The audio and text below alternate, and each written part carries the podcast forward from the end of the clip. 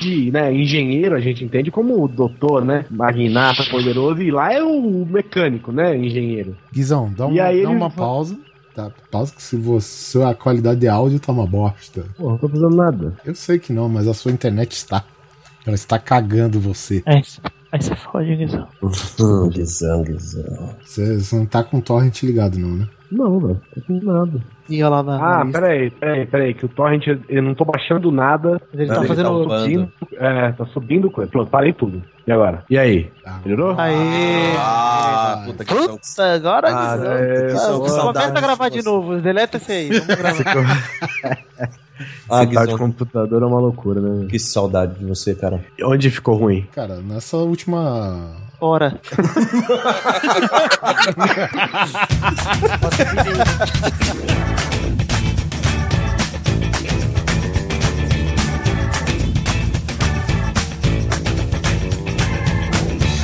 Grande Coisa.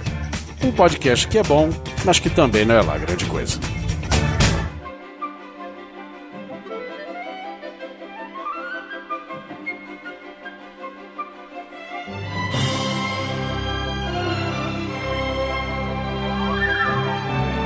Olá, coisas e coisas! Tudo bem com vocês? Aqui é o Guizão e nessa mesa interplanetária com cheio de hologramas, cheio de cores e luzes e cadeiras super confortáveis estou com o Oliver Pérez. Um prato, dois canudos, eu faço manobra. Pior que faz. né? Joel Simão Neto. Indo aonde nenhum homem já. Não, peraí, esquece, gente. É que a força esteja com vocês, beleza? A força Tá esteja com vocês. E aqui para brilhantar, trazer um pouco de realeza para o grande coisa, estamos com o príncipe Vitor Faglione Rossi. É, eu gostaria muito de ter uma navinha, mas nem uma bicicleta eu tenho. E vocês já perceberam sobre o que nós vamos falar. Salsicha. Grandes salsichas interplanetárias. Que a salsicha esteja com você, cara. Exatamente, o filme do Mel Brooks lá que tem uma, Baseballs, né? É. Porra, verdade. tem uma vanzinha. Cara, a, a, a Millennium Falcon é uma vanzinha, cara. É a única nave. E é a única nave da galáxia que tem a velocidade burlesca.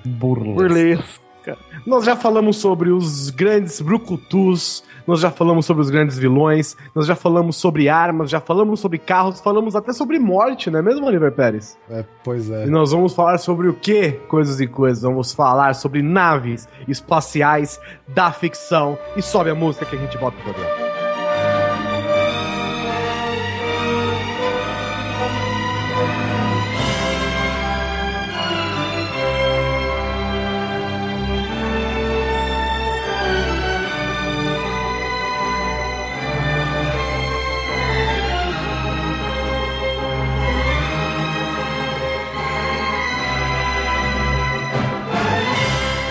José Simão Neto, Eu? com um flash de, de sapiência, chamou assim: e se nós fizéssemos um episódio sobre naves espaciais? Tan, tan, tan. Falei, olha só, e o Oliver Pérez não queria convidar o cara pra participar do grande coisa.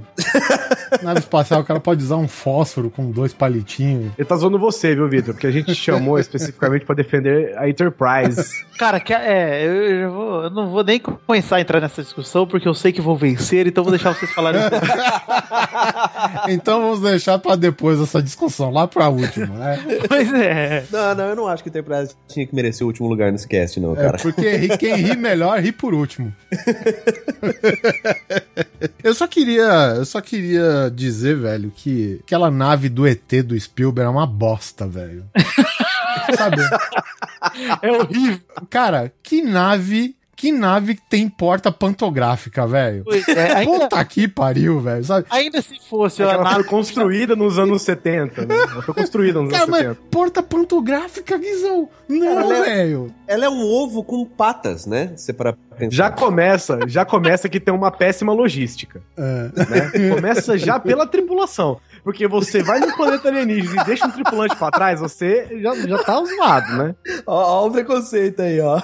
Cara, o maior mistério é o seguinte. Primeiro, não existia chance do ET chegar na nave com aqueles pezinhos ridículos. Ai, tadinho. Ou a segunda Sim, sim. chance, que é a mais forçada de todas, era impossível ele ficar tão longe da nave com aqueles pezinhos, né, velho? Porra, ele deve ter caído antes, sabe? Os caras abriram a porta, vai lá vendo como é que é lá embaixo. Não, abre aquela porta, né? Enfia os dedos na treliça. Crack! Sabe, velho? Caiu já, cara. Ô, ô, João, desce aqui, desce ali rapidão, desce ali. Eu, ainda se fosse aquela bave do Chapolin, que é aquele aviãozinho de papel que ele voa no futuro. É verdade, cara. Tem um aviãozinho. Aquilo é uma nave excelente, mas de essa Pô, ET é falando, em, falando em Chapolin, os aerolitos podem ser naves espaciais também? Sim, eles são Não. pilotados, ué. O, o- Sério, eles são pilotados. são é, pilotados, Isso é verdade. isso é verdade, então. É? Nossa, não. Temos aí já aerolitos na lista. Opa! Calma aí, cara. Surpresa até pra mim agora. Olha aí, Aerolitos. O aero- a única coisa que o aerolito não faz é falar. Porque quando o Chapolin perguntou se o aerolito falava, ele falou que não. E aí. O Aerolito respondeu que não? isso. É. Não, na verdade ele falou assim, foi perguntando vários aerolitos, cada um, um voava, o outro o outro era murchava, o outro não sei o que. Aí perguntei você, faz o que, aerolito? Eu? Nada. Nada. é verdade, eu lembro. Eu? Nada. Abraço, Léo Brusque. Todos nós aqui colocamos algumas, fizemos a nossa lista de naves que nós gostaríamos de lembrar. Não vamos falar todas elas. Eu tenho certeza que eu vou esquecer de naves, cara. Tenho certeza. Mas é só, O precisa importante, o importante é que eu coloquei as minhas favoritas. E apesar do Oliver ter iniciado essa pauta aqui, mesmo sendo ideia do Neto, eu vou colocar a minha, que é o Megazord. Olha lá, é uma nave isso? O Megazord voa no espaço, mas- cara, tranquilamente. Qual Megazord? Ah, olha só, aí a pergunta. Bom, os, os Power Rangers no espaço, acho que né, já dá pra contar, né? Ah, da galáxia perdida, né? Da galáxia perdida. Não, mas Tem essa porra lá, só o luta Força- na, na, flora, na, na, na, na superfície do planeta. Ele não, Não, ele luta vem no do- Tipo, ele é um anime japonês agora. Ah, ele vem do espaço. E tem. Ah, então você tá com dúvida? Força Animal, eles têm uma tartaruga voadora ilha. Rapaz. Rapaz. Ok, quando eu achei que ia melhorar. Power Rangers, cara, é anos-luz, ó, a referência que é o espaço. Anos-luz à frente de qualquer uma dessas navezinhas vagabunda que vocês colocaram aí. Inclusive essa daqui que tem aqui, ó. NCC 17, sei lá. que Olha porra. só. Ah, o que acontece é o seguinte, vocês vão começar a falar da Enterprise aí, mas vocês, primeiro, antes de falar de Enterprise, tem que falar qual, né? Porque tem uma caralhada de Enterprise, né? Então, tem algum, alguma coisa assim? Porque eu peguei uma imagem que tem comparações de tamanho de dezenas, centenas de naves da ficção, né? E a fábrica da, que faz a Enterprise é a mesma montadora? Porque elas são todas iguais, cara. É, não, é que a Enterprise é uma nave da categoria Galaxy, se eu não me engano, né? Todas as naves da categoria Galaxy, elas são parecidas, da Federação, no caso. Uhum. Ah. O, o problema é, é que a Enterprise ela foi destruída algumas vezes. ela foi remontada e tal. E a original, por exemplo, ela não era tão foda assim, mas o que eu acho é, que é válido. Sério dizer- mesmo? Com aquele pisca-pisca que tinha. Ah, mas aí, aí, ó, tinha peraí, peraí. Aí você vai falar das paredes de isopor também, eu vou falar pra você, Oliver, porra. 66, dá um tempinho, né? Cara, as turbinas, velho. Guizão, é, o seguinte, eu, eu- Não, pra defender aqui, eu A também. rolo de papel higiênico. Não, eu, eu gosto da, da série antiga, sabe? Mas pe- pelo fato. Da, da- daquele mesmo esquema que a gente falou do James Bond, sabe? A viagem no tempo, de como os caras faziam as coisas. E, tipo, tem a parte das turbinas, eu imagino que seja a turbina, né? Os, os dois canudos no alto, né? Putz, é. Que, que os dois escapes, o escapamento da Enterprise, né? Isso, é isso aí. Então, e, aí- e aí o que que acontece? Os caras pra simular, a, a- a, digamos assim, a luminosidade da turbina, né? Que ela tá soltando uma parada pra é, jogar a nave pra frente, né? Cara, é, é tipo, é um pisca-pisca em rodinha, assim, sabe? É tipo dois, dois, duas bituquinhas de cigarro acesa. né? eu, eu acho a primeira Enterprise muito charmosa, cara. Ah, É caralho. clássica, né? É Inclu- clássica. inclusive, inclusive o ET parou do lado com a nave, abriu a porta pantográfica e falou: eu, ach- eu achei que era eu que tava na merda. Ah, é, é o que eu digo, é a imitação da época. Mesmo assim, mesmo é, a parte da nave ser um pedaço de plástico zoado, ela é uma nave muito maneira, cara. Por dentro ela é enorme, ela leva uma porrada de gente. Sim. Então, o que, o, por que, que a- ela é legal, assim? É só por causa de ser parte do Star Trek ou não? Ela é Então, uma nave é icônica, é icônica. Ela né? é icônica porque ela é a nave responsável pela exploração, né? A Enterprise. Ela é a nave desde o- a primeira Enterprise, que é a da série Enterprise, não da série clássica. É, É, a NX1, é isso? Isso, é X17, acho que é, 01, isso é, 01 a primeira. Qualquer coisa que começa com NX0 já não é bom, velho. A nota já tá implícita no nome. É, eu tô com uma lista aqui de Enterprise, é NX01, NC1701, NCC1701A. Isso aí, NX-01 é a primeira nave construída pela humanidade capaz de atingir dobra 5, né? Que é o Warp Speed 5, Hum, que então, é a usada na, na Enterprise mesmo, né? Pelo que eu tô vendo aqui. E- e- ele dobra o espaço em cinco vezes, é isso? O espaço fica parecendo uma sanfona. É que, na verdade, no Star Trek você tem um negócio chamado velocidade de dobra, que é o, que eles chamam de Warp Speed ali. E eu não sei muito bem se é velocidade de dobra mesmo. O que eles chamam disso é velocidade de dobra 10. Isso tem Voyager explicando. Inclusive, é o pior episódio de todas as séries de Star Trek. é o episódio que termina com a capitã e um cara da nave virando duas salamandras e copulando. Pra vocês terem uma ideia como ele é. Olha, sexo na TV, cara. É sério, é, isso é sério, não é zoeira não. Eu assisti esses dias aí, eu de- rachei o bico, eu falei, cara, como as pessoas levavam isso a sério. Mas nesse episódio mostra que se você atingir dobra 10, você, isso quer dizer que você tá em todos os lugares do universo ao mesmo tempo. Nossa, Uau. que gostoso. É, é, então você consegue chegar em qualquer lugar com um piscar de olhos. Então você quer ir pra tal lugar, você atinge dobra 10 e pensa no lugar que você vai, entendeu? Tipo, algo desse tipo. Caralho, é tipo Goku. Goku tem dobra 10. Isso, Goku tem dobra 10. Isso. Tá. É tem que sentir o ki de alguém lá onde ele quer ir, mas de resto é dobra 10. Perfeito. Mas o que que tem na Enterprise? Porque eu, eu tô vendo aqui de umas escalas dela, ela é praticamente uma, um- uma cidade, né, cara, galáctica, né? Ela é um, um trambolhão, né, velho? Que, que- ela é útil porque ela é uma nave de exploração, como a gente Ela disse. tem que ter um life support muito grande, né, cara? Ah, ela tem- porra, eu não pensei nisso, né? A nave, a nave inteira vai pousar e aí ela. Você não precisa ter que fazer as coisas fora da nave. Tudo tá dentro dela, né? Exatamente. ela Só sai pra conhecer, ela dar um não rolê. usa em lugar nenhum, cara. A galera Ah, não. tá. Esse é o esquema, ela fica sempre no espaço, cara. É. Como é Porque que você é levanta uma coisa- uma porra dessa depois, né? É porque aquela coisa...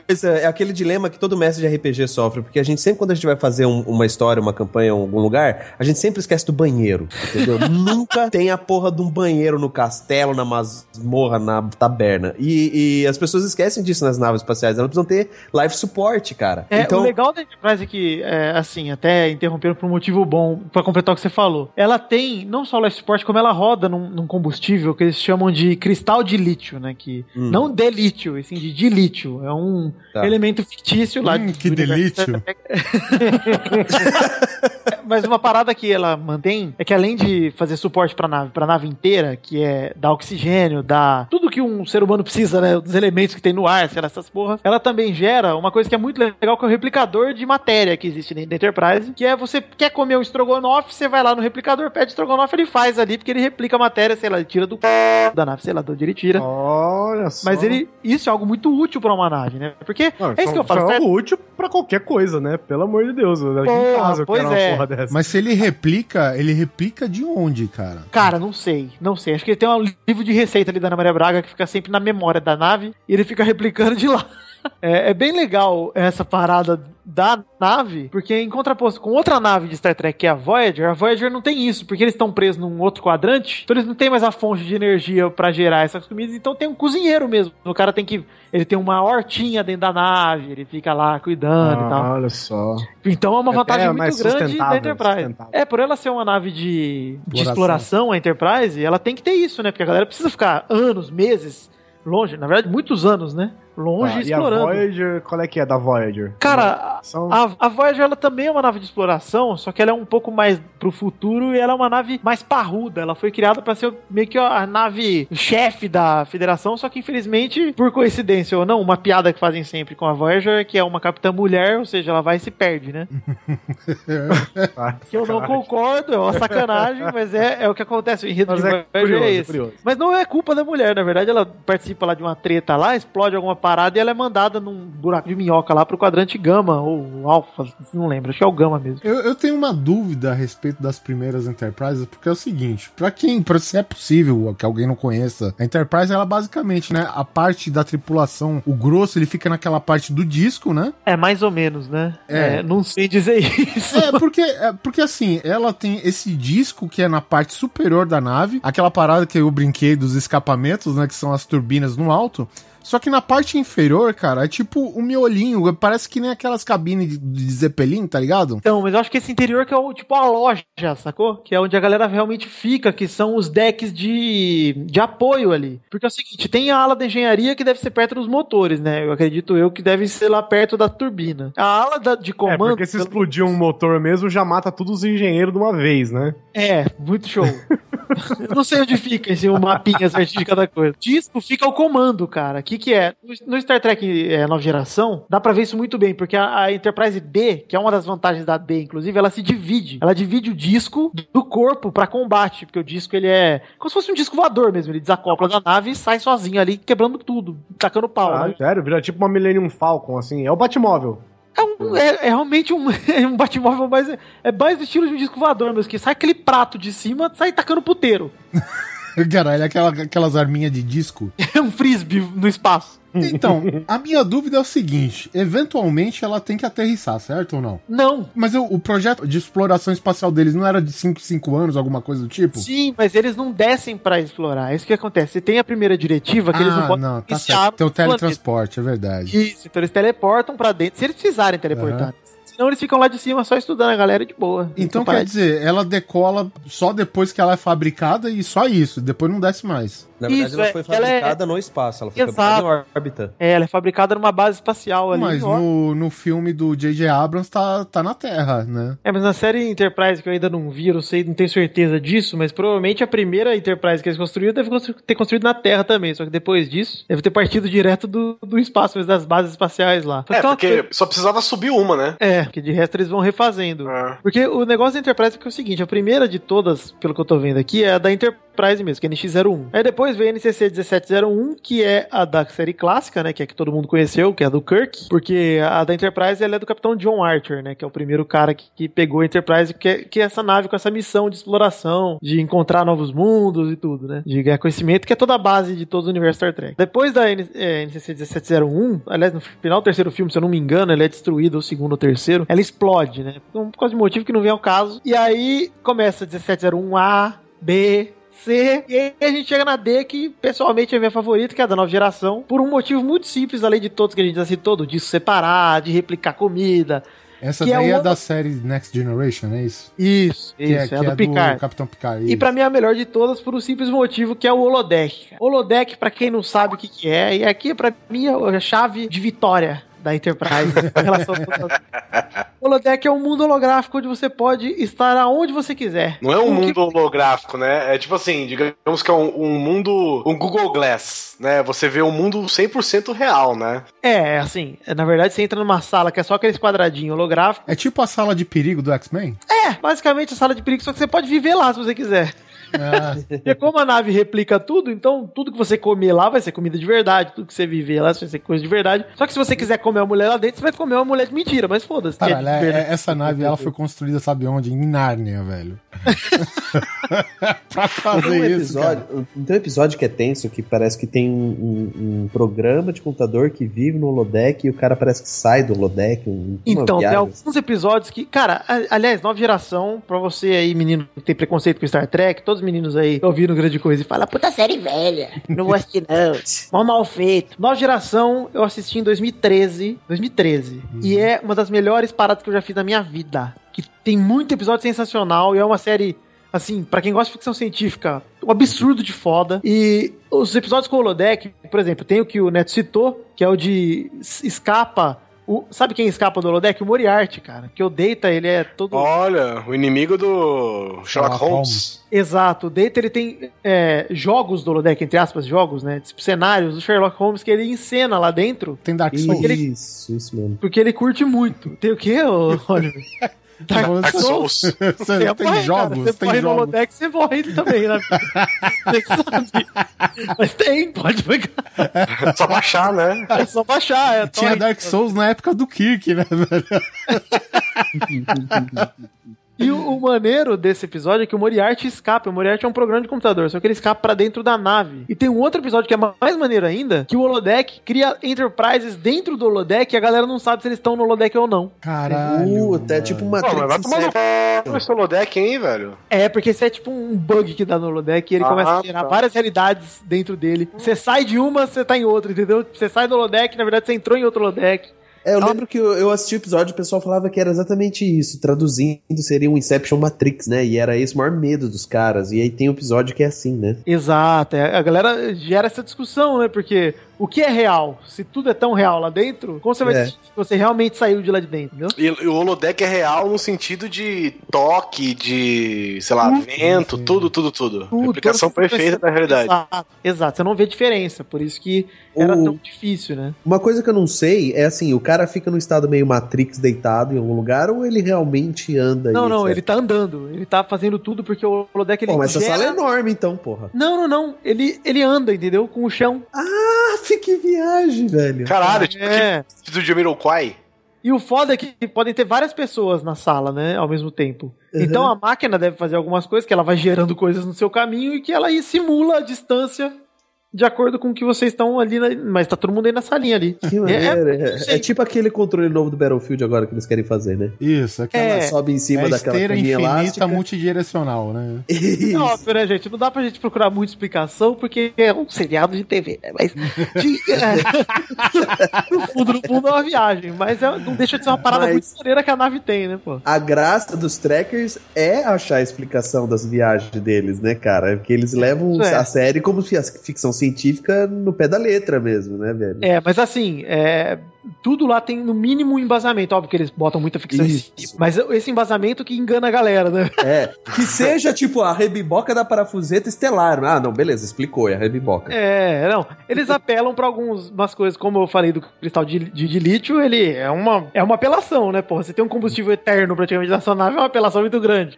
Mas tem que ser assim, né? Tem que ser Pois é, mas e, e é engraçado que você citou isso, ó, três elementos. É, combustível infinito, replicador de comida, Banheiro intergaláctico. não, e dobra, tem velocidade de dobra. E me lembrou, cara, muito a Coração de Ouro do Guia do Mochileiro das Galáxias. Puta, essa, essa nave, eu até botei aqui na lista também, que é muito foda, né, cara? Essa Ah, antes, nave antes, é foda antes, eu- demais. Guizão, ra- rapidão, antes, antes de você começar no eu só queria fazer uma menção rosa. Eu admito, porque eu gosto, eu acho linda a Enterprise, cara. Eu sei que a gente zoa falando que ela é um, é um prato com dois palitos, mas eu.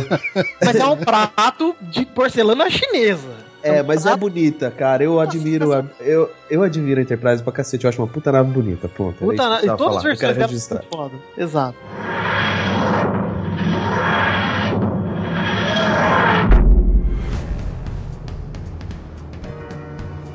Então, mas ela não tem o que o nosso coração de ouro tem, né, cara? Ah. Que é a porra do gerador de probabilidade infinita.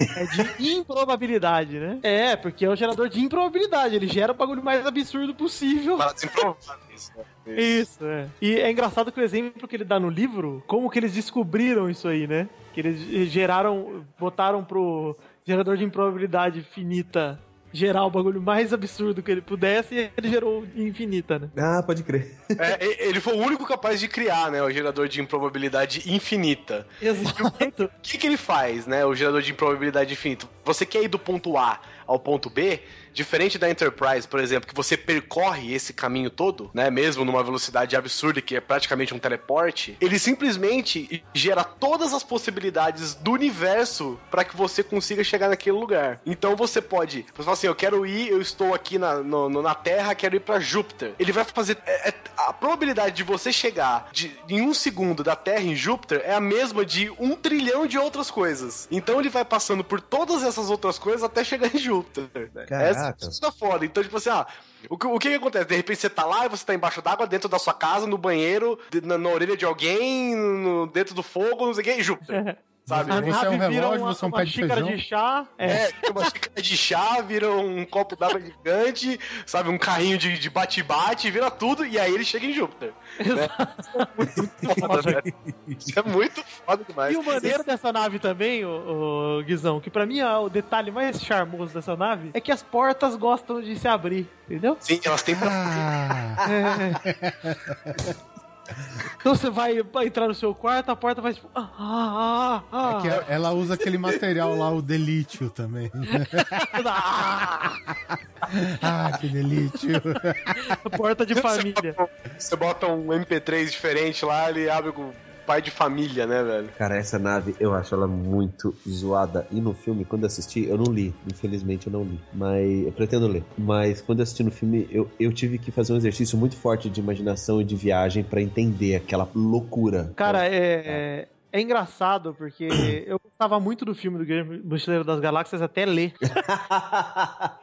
eu gostava bastante, cara. Só que eu li, eu li os cinco livros, né, do Douglas Adams mesmo. Eu li a trilogia é, normal, assim, voando. Aí eu li o quarto e o quinto, que são um pouquinho piores, mas ainda são bons, beleza. Eu fui assistir o filme de novo, fui mostrar pra minha namorada pra ela ler, né? Falei, ah, que legal, isso aqui. Mano, sério, eu comecei a ver o filme, deu vontade de parar no meio e falar, para, pera. Porque no livro os- as coisas são tão mais divertidas, cara, É, que no mas filme. depois que você lê o livro, o filme fica bem mais legal também, viu, cara? Mais legal, você achou? Sim, assim, você entende mais as paradas engraçadas. Nossa, mas eu achei né? que ficava sentindo falta das coisas, Guizão. É. Eu fiquei, eu fiquei muito incomodado com o namoro entre o Arthur e a Trillian, cara. Fiquei muito incomodado, assim, no sentido de que no livro é exatamente o oposto disso, né? Tipo, É. os caras, ela deu um fora nele e é isso mesmo, ela não quer ele, foda-se. não tem Acabou, mais velho. A não, vida é essa, acabou. segue a vida aí, é. Apesar de eu achar a escolha do ator do Martin Freeman pro Arthur Dente perfeita, cara. Porque ele tem aquela cara de foda-se, né? De- Até hoje, né? Ele tem essa cara É, como o Bill Bill, é isso, como Chama um personagem, eu esqueci. Eu lembro que ele é ruivo no livro. é Arthur Dente. Ah, é o. Arthur Dent.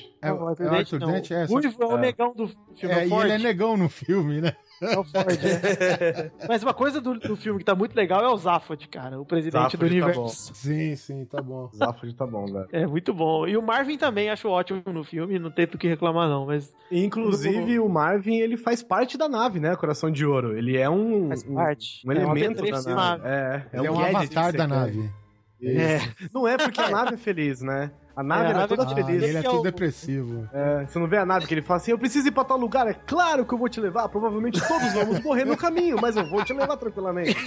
É, ela é tipo bom, aquele, aquele mafiosinho da corrida maluca. "Ah, A gente vai morrer. E a nave, ela é, ela é uma bola, né? É, no filme ela é uma Ela- bola, né? ela é uma No- esfera Eu não filme. lembro dela descrita dessa forma. Tem uma outra nave que, na verdade, no Guia dos Mochileiros das Galáxias que eu acho legal. Na verdade, eu não acho legal a nave, mas eu acho legal o personagem que tá dentro dela, que é o Wallbagger. Você sabe quem é ele, Guizão? O Beggar é aquele que tá xingando o mundo inteiro? Não. Isso, o Ah, Wallbagger é. é infinitamente prolongado. Ele é, É. um alien imortal que tem como objetivo de vida xingar, Xingar. todas as pessoas vivas do universo. Então ele Em ordem alfabética. Em ordem alfabética. ele desce no seu planeta e desce e fala: Neto, otário de bosta. E volta pra nave e vai pro próximo da. Esse cara, pra mim, ele tem o melhor propósito de se viajar pelo universo, que é atrapalhar alguém, né? Ofender alguém. É, quer destruir, acabar com o dia de alguém em algum lugar da galáxia, né? Essa é a melhor parte. Ótimo. E tem a nave dos Vogons também, né? Que nada mais é com um- uma caixa, né? Quadrada, horrorosa. Thank you.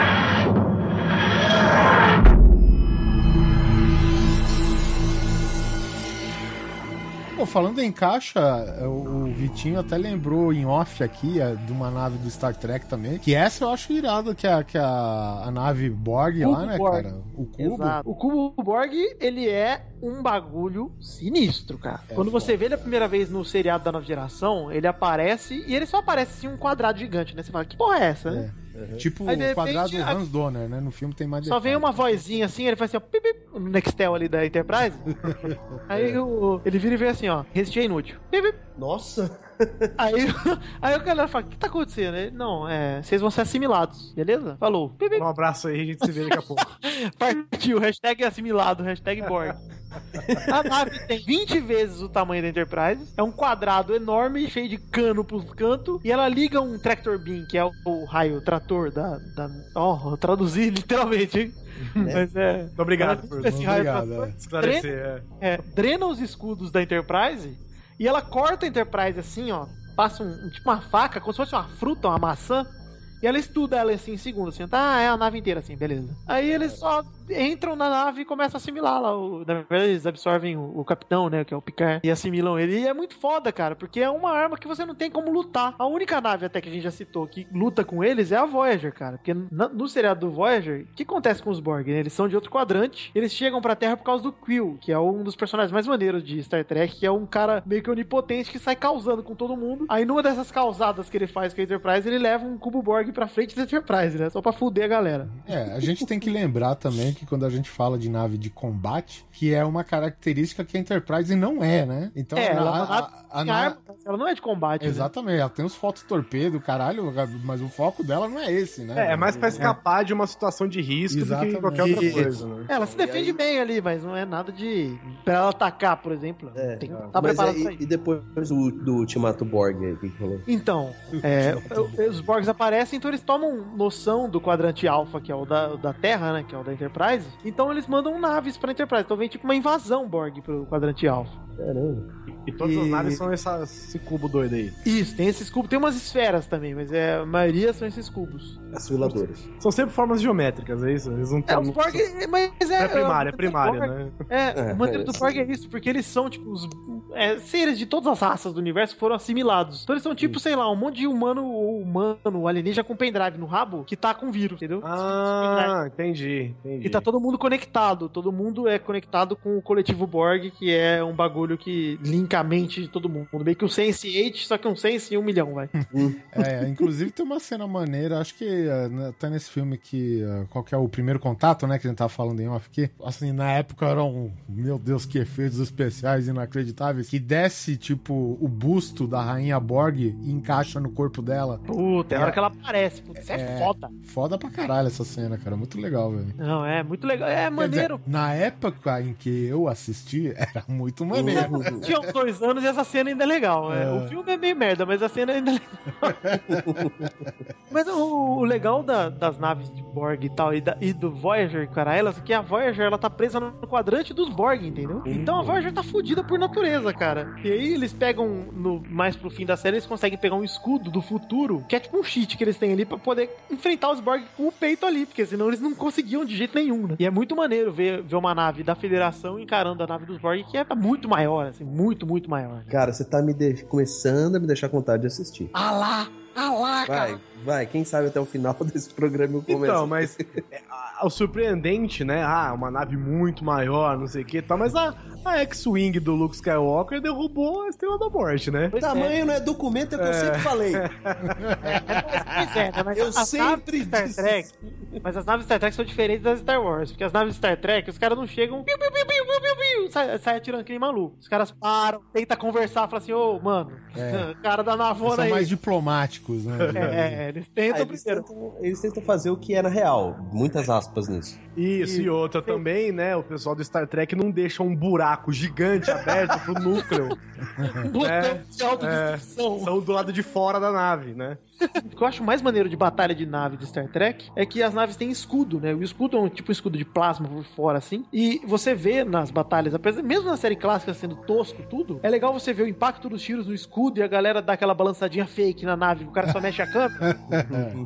Mas. A câmera, é, tipo, ela cai pra direita, todo mundo despenca pra esquerda, né? Tipo, aquela coisa bem. E o lado de ficção científica é tão maneiro nessa hora, porque o cara vai falando, tipo, cara, nós estamos sem life support no deck 8, sei lá. A galera de lá tá tudo migrando pro 7 porque não tem mais ar lá, velho. Olha que merda generalizada que dá você brigar no espaço, né, porra?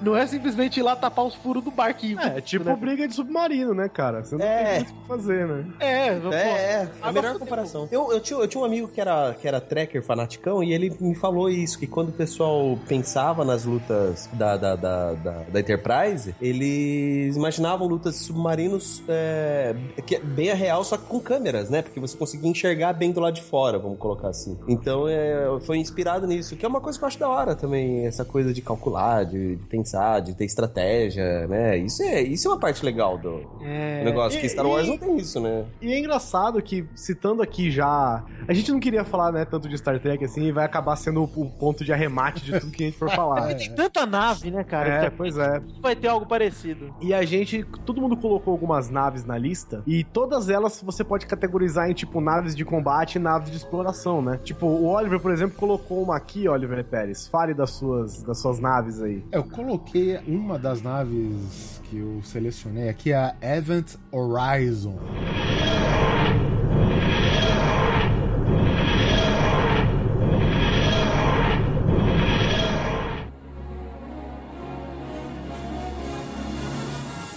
Essa daí é de um filme, cara, sei lá, de 96, 97, que é com o Lawrence Fishburne, nosso querido Morpheus, e o Sam Neill, tinha o nosso paleontólogo querido Sam Neill, eu, que, ou seja, qual que é a história né, da, da Event Horizon? É uma nave que ela foi encontrada, né, a deriva no espaço, se eu não me engano. Só que é o seguinte, a tripulação da, de uma outra nave, né, que ia explorar o reaparecimento dessa nave, por algum acaso a nave dos caras chamava Lewis and Clark, acho que é homenagem, né, pro...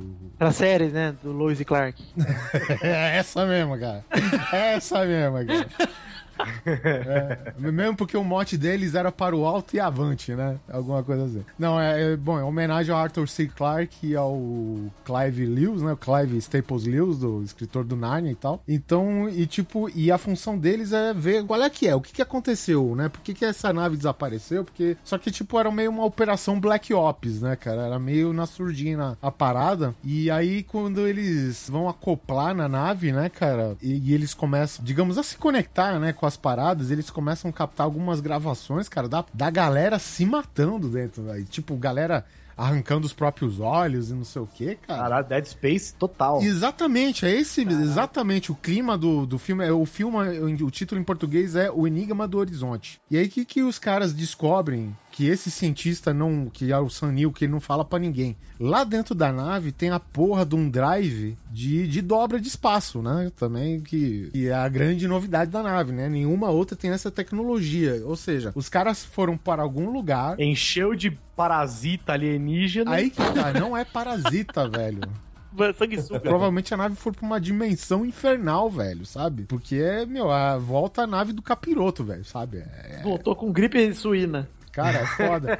Todo mundo começa a ter ilusão, o nego se auto-ejeta pra fora da nave. É uma doideira Caralho, só, que loucura. E a, e a Event Horizon é o nome da nave? É o nome da nave desaparecida, né? Que, que a Crew lá do, do, do Lewis e Clark foi buscar, né? É porque a Event Horizon é o que. Não é o que acontece na borda do buraco negro? Não é um negócio assim? É, então, faz sentido, até porque, se eu não me engano, eles fazem uso do, digamos, do, do, do princípio do buraco negro pra viajar entre dimensões, entendeu? Olha aí, ó. Agora que eu que... sei quem é o Sam Neill, é o Grant do, do Isso, o Dr. Alan Grant. Isso. Ah, é engraçado tá. que eu tô dando uma olhada aqui, ó, esse filme é cabuloso de cena hardcore, hein, velho? É, Caralho, tá cena de um cara aqui com o rosto tudo, tudo berebado.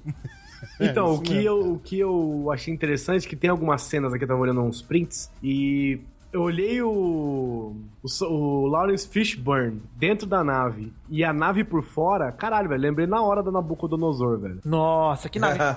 é, essa, a Event Horizon, ela tem, segundo os nossos dados aqui, muito apurados, ela tem cerca de 2 km e 200 de extensão, né? Porque ela tem uma, digamos, que, que nem a Enterprise, né? Que você tem um núcleo de comando e tal, e ela tem uma parte bem comprida que parece um vagão de trem, que é praticamente, acho que é dedicado para uma parte cargueira, né? Algo do tipo, e ela tem um rabinho lá no final, cara. Mas aí você acha, ó, oh, 2 km e 200, é que você não viu nada das outras naves que a gente vai falar aqui. Calma, gente.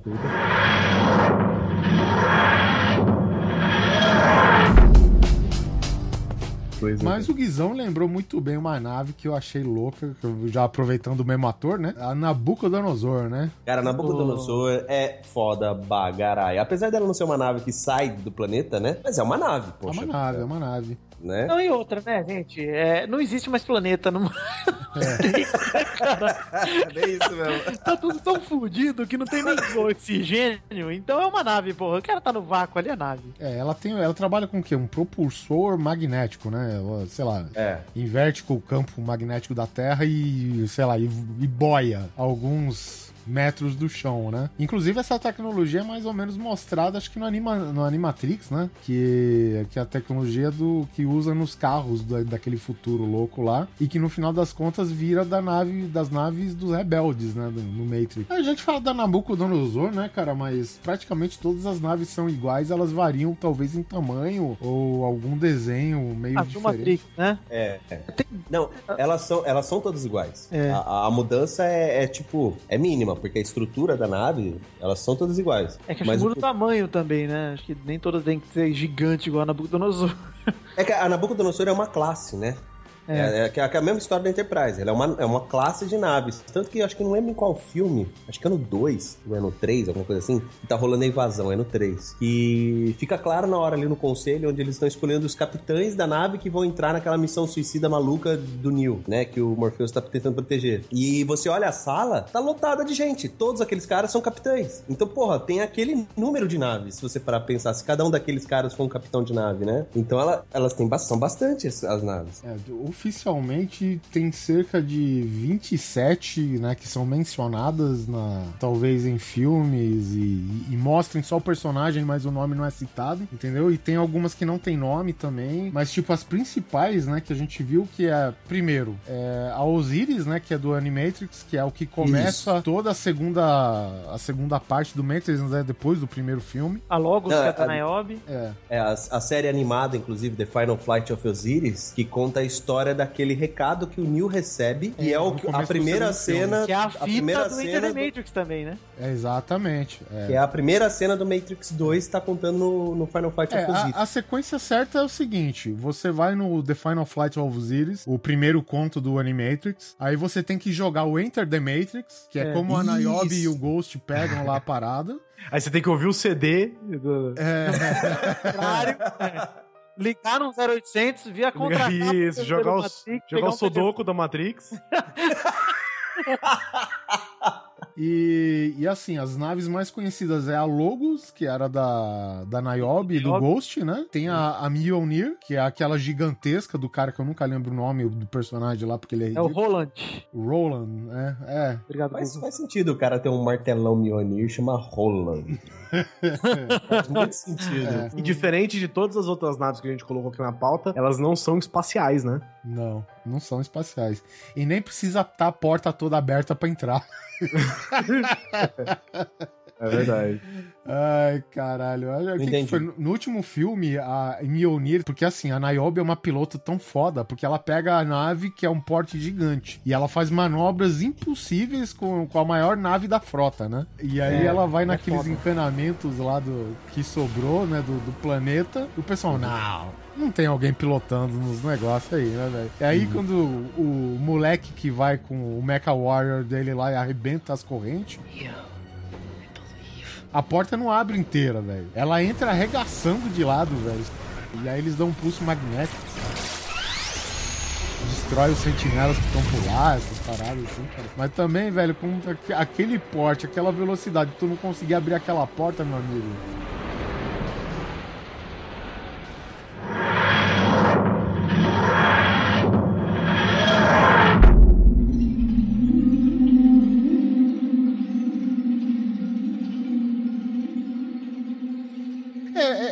Questão, a gente falar, né, dos vilões ser- ter as naves mais legais. É só você ver Mad, esse Mad Max novo, onde a população da Terra inteira, o que sobrou, virou vilão, né? E os carros são muito mais irados, velho, sabe? É verdade. É verdade mesmo. Ah, mas por exemplo, a Nostromo. A Nostromo é uma nave irada, né, velho? Pô. Mesmo não sendo uma nave de vilão. Não uma nave de vilão, mas também não é uma nave de herói, né? Ela é uma nave, só é uma nave. É um cargueiro, apenas isso. cara. É um cargueiro. É. É. A, a nave, a, a Nostromo, basicamente, velho, é um livro do Senhor dos Anéis que caiu na máquina de lavar e pegou cachumba. E, e voa. Então, é, pra você ver, cara, porque ela é toda cheia de calombo, de torre. Nossa, É, eu acho que ela parece um tijolão. É um velho. tijolão, exatamente, velho. Tanque de guerra.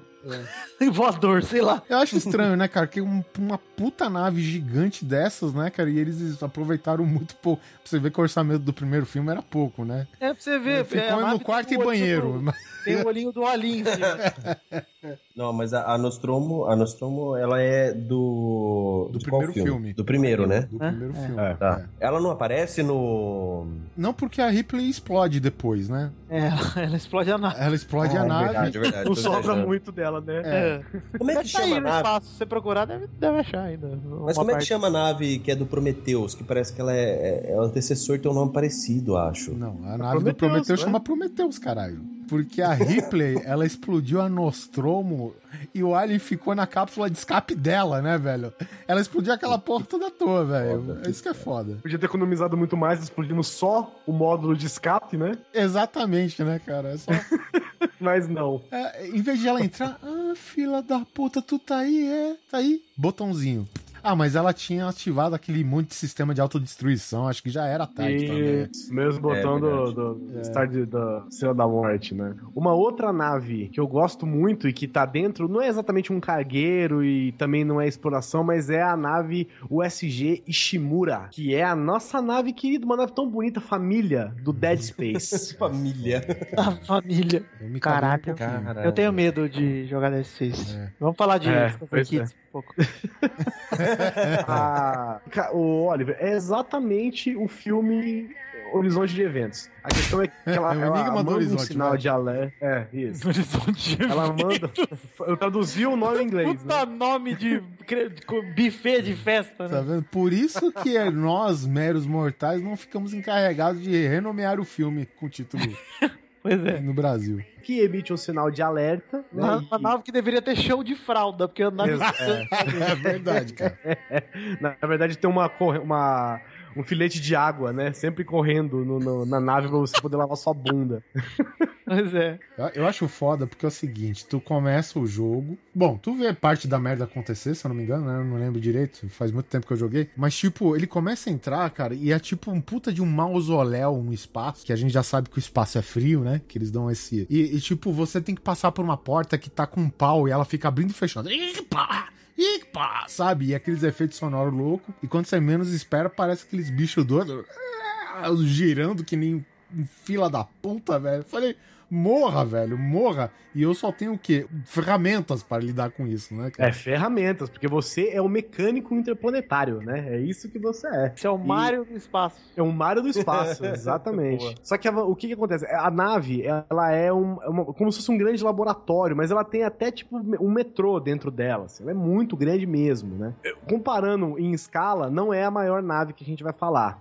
Não. Ela, inclusive, é uma das menores que a gente vai falar, né? Tirando essas naves individuais, Enterprise, essas paradas assim, como estações espaciais, ela é uma das menores. E só que, cara, você entra lá e é. Eu imagino que seria a sensação de você estar sozinho no espaço com alienígenas que transformam as pessoas em zumbis que vão, sabe, destruidores, assim. Porque. E, e- e tudo te mata na nave, né? Uma, uma porta meio aberta pode te rachar no meio. Caramba, Um ela é tipo a ventilador- Austrália dos do É, é, é a Austrália em formato de nave Uhum. um ventilador, sei lá, um exaustor ligado um pouquinho mais rápido já pode arrancar seu braço fora, entendeu? Então é tudo perigoso. E o pior de tudo, cara, é que você tá sozinho. Caramba, bicho. Eu preciso jogar isso aí agora. Esse jogo é bom demais. Tem no Dead Space 2, no Dead Space 3, se não me engano, eles têm outras naves e outras estações. Mas sempre, você sempre volta pra Ishimura, porque quando o mal tá num lugar, né, cara, e ele procura você, você sempre vai pro mal, né? Então, é, eu a Ishimura. mesmo. Pois é. Ai, Quem, não, quem nunca, né? Inclusive, a Ishimura é uma das naves que eu acho mais fodas, assim, do videogame atualmente. Depois de uma outra nave, inclusive, mas eu vou falar depois. É, e o foda é que é o seguinte, cara, que o jogo te assusta, te dá medo, e o jogo, ele pra fazer isso, ele tem uns gráficos tão fodas, assim, na época da pedra, É. sabe? Então, quer dizer, É porque te eu fumava pedra. assusta. Praticamente uma casa assombrada que voa aquela merda. E a outra nave, viu, Vitinho? Eu não quero desmerecer a sua Enterprise, Ah, Nunca. mas é a nave que eu tenho certeza que a Enterprise queria ser. Eu tenho uma. Cara, puta, a nave chama Enterprise. Eu fico sempre imaginando assim o, o Homem de Ferro chegando por fora com o sprayzinho e colocando Stark na frente, sabe? Boa. Pô, que é a nave do Mass Effect, a Normandia, que é uma nave, é uma nave de exploração, uma nave de combate. além de ter um efeito massa nessa. Ah, boa, boa. Olha, Boa. demorei. devo- Demorou um pouquinho, mas foi. É, eu não legal. vi, eu não, não peguei, gente, desculpa. efeito massa, Guizão. Nessa- Efeito Ah, massa. Tá. É- Porra, olha só, que ótimo. Porra, cara. Faço mais piada. Porque diferente de, de outras naves, por exemplo, a Ishimura né, é uma nave diferente, né? Uma nave que você está entrando para conhecer e o mundo tá fudido lá dentro. Uhum. A Enterprise você acompanha, mas você não controla nada, né? Você só tá assistindo. Agora a Normandia é a sua nave. Você é o comandante dela e você faz o que você quiser, entre aspas, né? Dadas as limitações do jogo. Você faz o que você quiser dentro da nave e ela é, apesar dela parecer pequena, ela é gigante e ela tem uma parada muito foda que o design dela parece um carro esportivo, sabe? É, muito louco. Ela é muito fodida. Aí no outro Mass, no Mass Effect 2, inclusive, você, você começa, viu, Oliver? A iniciativa privada toma conta da sua nave. né? E aí já viu, né? As paradas triplica a quantidade de tecnologia dentro dela. O Aécio privatiza a sua Privatizou nave. a porra toda. E aí duplicou, triplicou a quantidade de tecnologia. E o Mass Effect também tem a parada de dobra, né? Hum. Só que diferente da, da Enterprise. É origami da... dele. e diferente da Enterprise e do próprio Coração de Ouro, a velocidade de dobra, a dobra, na verdade, que é o Mass Effect, no caso, hum. é, ele é um, um dispositivo que é, que é externo, externo à nave. É um lugar que fica no espaço, por exemplo, você precisa ir para um outro planeta que faz parte da, da, da, da, ONU espacial, sei lá. E aí você sai com a sua nave da Terra, lá num, em um lugar no espaço, próximo à Terra tem um, um como se fosse um teleférico, hum. você entra nele e ele te teleporta para aquele outro lugar. Ah, é como se fosse um buraco de minhoca, então. Mas é um buraco de minhoca, mas ele é artificial, entendeu? Entendi, entendi. Essa entendi. é a parada dele. Olha, é, tipo assim, eu, tô, você... eu tô abismado com a comparação, porque você falou que o Enterprise só fica paradinho olhando, e certamente você não conhece o Capitão Kirk, que vira e fala assim, gente, eu não vou fuçar em nada não, deixa eu só descer aí e dar umas porradas nas mulheres. Não, eu não digo, não digo que não fuçarem nada, é que a gente, como, como espectador, não faz nada, né? A gente ah, tá. Entendi. As peripécias de, é. de Capitão Kirk e sua trupe. Ah, Pô, em, outras palavras, em outras palavras, ela tem tipo pontos de ônibus, assim, espaciais. Exatamente, pontos okay. de ônibus espaciais. E que no jogo, inclusive. tem uma faixa de ônibus exclusiva. É. o, o, a São Paulo não pode rodar nela. As propulsões, né? As propulsões, inclusive, são grandes faixas de ônibus intergalácticas, né? É isso que elas são. É isso que eu comparei, porque. É. Vai a Haddad do espaço. e a parada legal é que é o seguinte: no jogo, inclusive, a exploração espacial já existe. Só que essa, esse propulsor, né, esse negócio que transporta a nave para um outro lugar, ele foi o que possibilitou a invenção disso, foi o que possibilitou os humanos e a Terra e as, as, estações espaciais terrestres terem contato com vida alienígena de verdade. Tá certo. Porque deu um salto de tecnologia absurdo, né? Porque, é. pô, você, você tá no lugar, a Terra, ah, legal, estamos explorando espaço, olha o que eu encontrei, isso aqui que maneiro. Você entra, vai parar num outro lugar e lá tem um planeta absurdamente amigável, com 6 mil milhões de anos a mais de tecnologia que você você dá um hum. salto infinito, né, cara? É legal, Guizão, você citar isso, porque é parecido com um dos princípios de Star Trek de primeiro contato, que é você só pode fazer primeiro contato com uma civilização se ela já tiver atingido sozinho o motor de dobra. Essa é uma, uma lei lá da, da Olha, inclu... provavelmente o Mass Effect deve ter... Baseado nisso, né? Baseado porque nisso, é. É isso que eles falam, porque a primeira diretiva é exatamente você não atrapalhar o desenvolvimento natural daquela civilização, né? Deixa os caras evoluírem até chegarem aqui. Se os caras nunca chegarem, beleza, eles estão felizes ali no planeta deles, deixa eles lá, né? É, então é, um, é como se fosse um procedimento natural de todas as civilizações chegarem em um ponto em que elas têm o... Elas criam um motor isso. de dobra. Ah, isso é foda, hein? Eu nunca, eu nunca, eu nunca joguei essas coisas, nem sabia disso daí. Mas eu sempre penso assim com os aliens nossos de verdade. Eu vou fazer um paralelo assim. Por que, que o cara vai perder tempo enchendo o nosso saco se a gente não é nada ainda, né? Então, exato, então, tipo, exato. deixa ali os moleques é, crescer é. na boa, não, velho. Só tem interesse na Rússia, né? É, a Rússia é outra coisa, né? A Rússia é, é outra, outra parada, né? A gente não sabe nem o que ele tem, né? Mas é interessante mesmo. Se você, digamos assim, você tá num lugar e não, nunca desenvolveu o motor de dobra, por exemplo, nem nada, eles não tem o que encher o saco, seu saco. Não sabe nem onde você fica, inclusive. Vocês não viram aqui roubar o quê? Feijão? É, exatamente. vaca, né? Roubar vaca. Não, fazer Agora, desenhos em. Desenho de rola no milho. Aqui no Brasil é a mandioca inclusive. e o milho.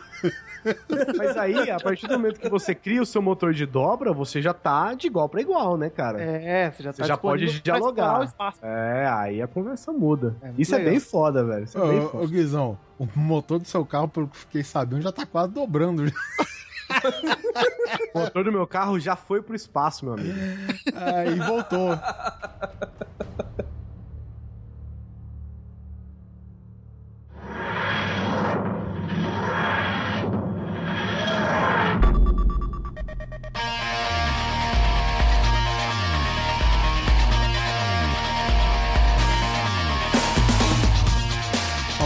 Em formatos esféricos, tem uma nave também, eu acabei de ver esse infográfico do Guizão, não sei se é esse o nome, infográfico. Pode ser. E eu vi uma nave aqui de um desenho animado que eu gostei muito, um desenho de 15 anos atrás, que chama Titan AA, né? Original é, seria Titan After Earth. Puta, esse desenho é animal, É cara. animal, velho. Muito legal. Que tem o Han Solo genérico, né? Isso, que é o Bill Pullman, du- é, dublagem do, do Bill Pullman, acho que o personagem principal é pelo Matt Damon. Cara, e o desenho conta a história de um cara assim que acho que ele perdeu o pai, né, na, na destruição da Terra, que a Terra foi pro Beleléu, foi pro saco, né? Foi, foi. E não precisou nem de Michael Bay e Roland Emmerich.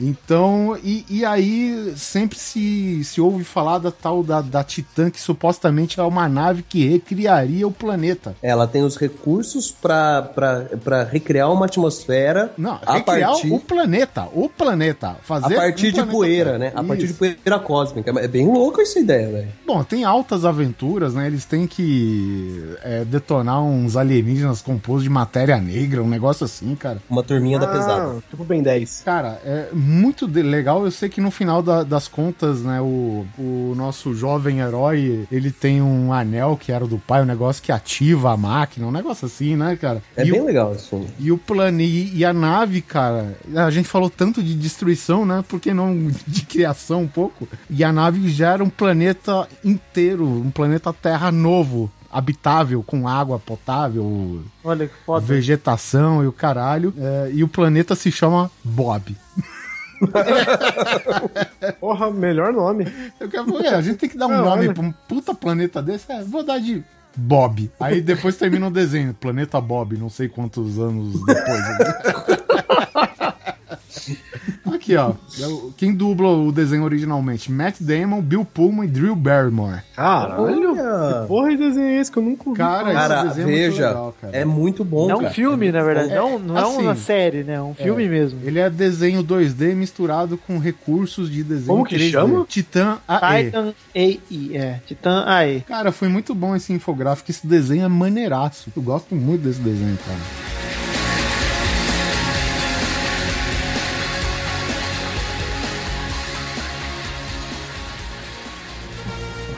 Cara, teve uma, tem uma nave, isso já, porra, não sei nem se você, acho que acredito que sim, da, da animação Patrulha Estelar, a icônica Yamato. Uh, caralho. A Yamato, pra quem não sabe, cara, basicamente é uma nave. Sim, ela navega no vácuo e no gélido espaço. Mas ela, basicamente, cara, é um navio afundado da Segunda Guerra Mundial, cara. Que o pessoal deu uma garibada aqui. O pessoal, obviamente, né? Um pessoal muito inteligente. Precisamos fazer uma nave para aguentar o vácuo. Ela precisa estar bem vedada. O que vamos fazer? Pega aquele navio afundado, né? É, é, que já não suportou ficar em cima da água, né?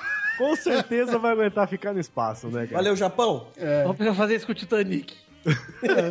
O bom é que você economiza, né? Já tem um navio mesmo, né? Apesar que deve ser barato, né? Você tirar um navio do fundo do mar, eu equipar ele pra lançar pra estratosfera, né? Economiza- com umas toneladas de ferro só. Eu tô vendo aqui uma fotinha dessa, desse barco horroroso e já estou julgando já que ele é no formatinho de um tubarão. tá?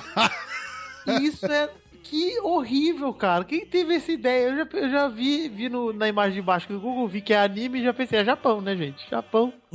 Mais uma vez provando que eles têm capacidade de fazer coisas horrorosas e bizarras. É, é, na, verdade, cara, é uma puta de uma estação espacial que acho que eles lutavam com os Gamillions, que era né, a raça que invadiu lá e, e boa. Mas basicamente, cara, a, a Patrulha Estelar, cara, é mais famosa por os caras realmente ter zarpado pro espaço, literalmente. Porque o. Zarparam pro espaço. Oliver, tá- tem uma coisa que tá me incomodando, porque parece um tubarão a parte cinza, e a parte de baixo parece que tem uma pistolona vermelha saindo Ah, de é. baixo do tubarão.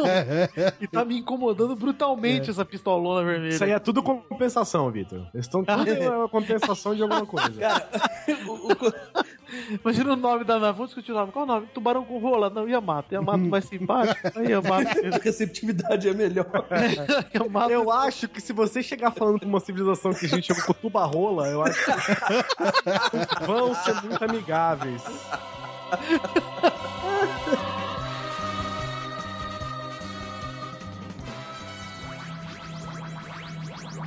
Ah, então, pra próxima. ah, peraí, peraí, peraí. Peraí, Hã? peraí. peraí. Você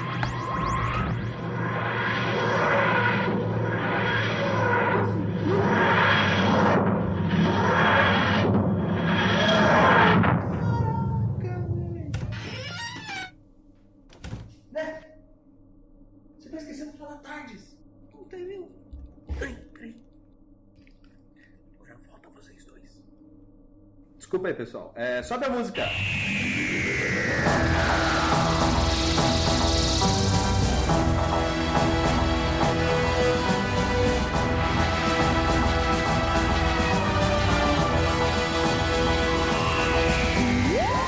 Bom, galera, a gente não pode deixar de falar assim, eu não posso mesmo, sério, vai dar problema se eu esquecer.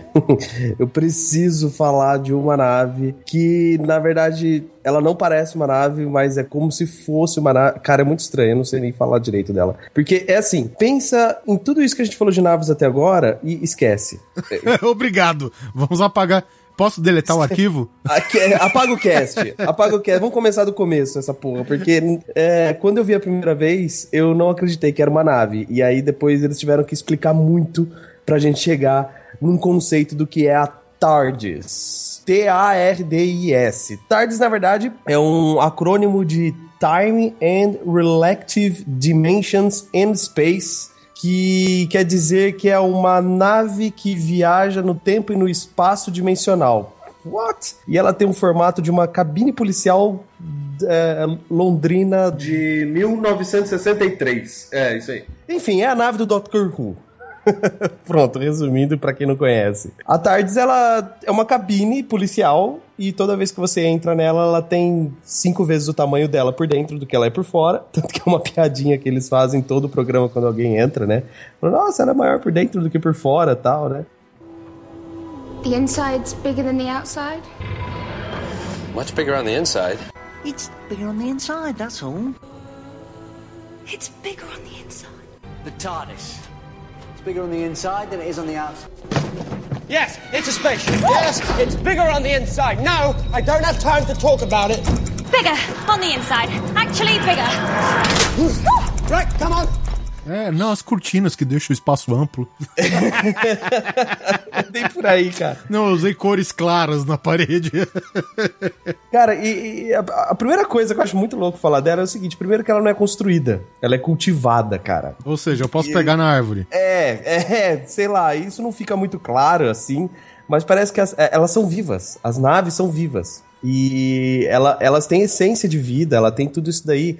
Então eh, já começa por aí. Ela ajuda as pessoas que são os tripulantes dela a entender qualquer idioma do universo. Qualquer não, se eu não me engano, são 6 bilhões. A gente já viu isso em algum lugar, né? 6 bilhões de idiomas? Enfim. Ah, aí. É, porque, na verdade, uma vez dentro dela, ele, você fica como se tivesse um, um receptor Wi-Fi, né? No seu ouvido que tudo que você escuta meio que vai pra tardes, ela traduz e devolve pra você em Inclusive escrita. Inclusive é, a, a, a escrita. Mas é- ela é muito louca porque, assim, ela é uma cabine policial. Pensa uma cabine telefônica de Londres, só que ela é azul, escrito Policy Box em cima, e ela voa no espaço, assim, né? Então, assim, ela é cultivada, ela tem vida, ela voa no tempo e no espaço, ela já chegou a passar a dimensão, mas a, o combustível dela é energia universal. É assim, os caras de Londres, os, ca- os caras da Inglaterra falaram assim, vamos apelar, fazer um negócio sem sentido nenhum, pra gente fazer uma série onde a gente possa dar qualquer desculpa imbecil pra fazer qualquer assunto sobre qualquer episódio. Eu, eu até já sei, velho. Sabe, sabe o que, que é isso, Guizão? Isso daí é uma das fases que o pessoal congelou do gerador de improbabilidade infinita.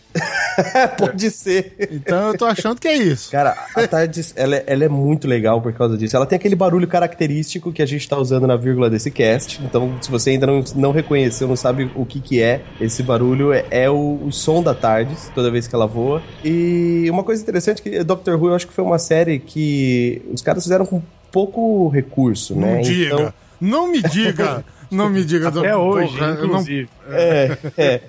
É uma série meio, sei lá, né? Londrina. Se tu não Então- me fala, que, cara, eu nem percebi, hein, Neto? É, então, ela é feita com muito pouco recurso. Então a melhor forma que os caras tiveram é vamos inventar uma coisa super mega pelona, certo? E essa, super- e essa coisa super mega pelona ela não voa, ela simplesmente desaparece. Então é assim, como unir o útil ao agradável, né? Mais ou menos isso. Me diz um negócio. Vou viajar para a época, sei lá, do Império Romano. Hum. Ela vai com o formato de uma cabine. Ah, bem lembrado. Qual que é a pegada dela? Ela tem um sistema de camuflagem automático onde ela se configura, ela se, se, se localiza no local onde para onde ela foi, para que ela seja uma coisa imperceptível para os nativos. O problema da TARDIS do Doctor Who que a gente com- acompanha na série é que ela quebrou esse mecanismo, então ela fica travada nisso.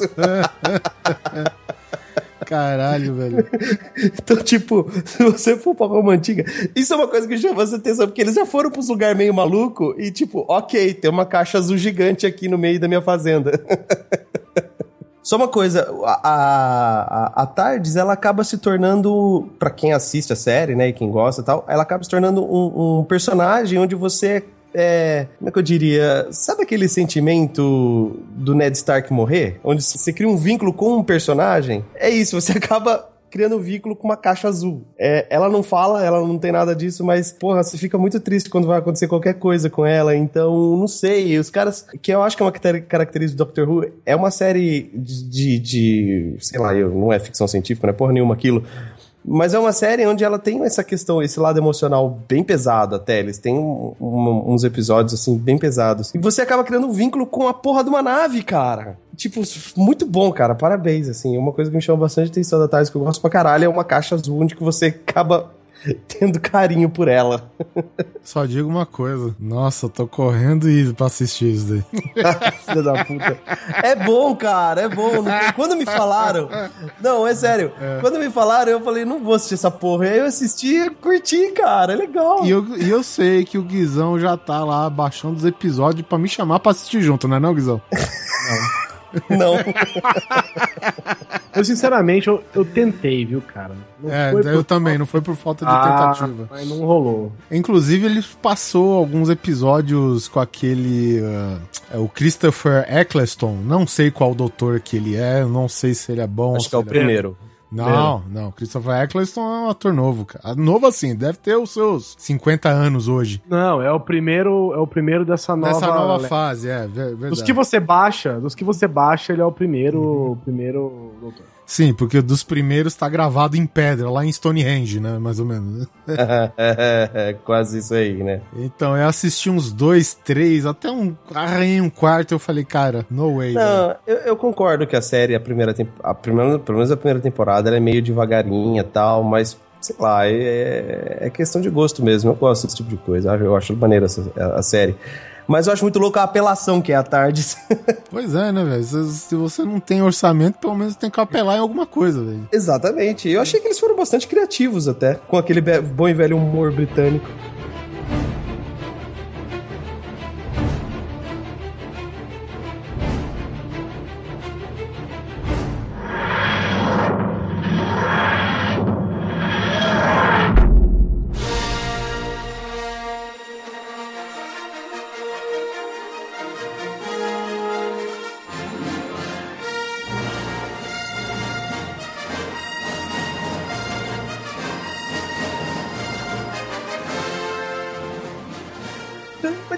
Gente vai demorar, mas não vai falhar e vou chegar finalmente no universo que a gente tanto gosta, tanto ama, esse universo família, que é P- PG livre, né? Vamos falar de Star Wars um pouquinho, vamos falar de coisa boa, né, gente?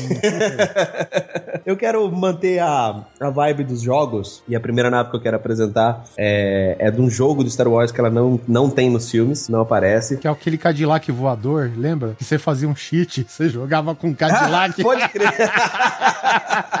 Nossa, mano, que viagem aqui.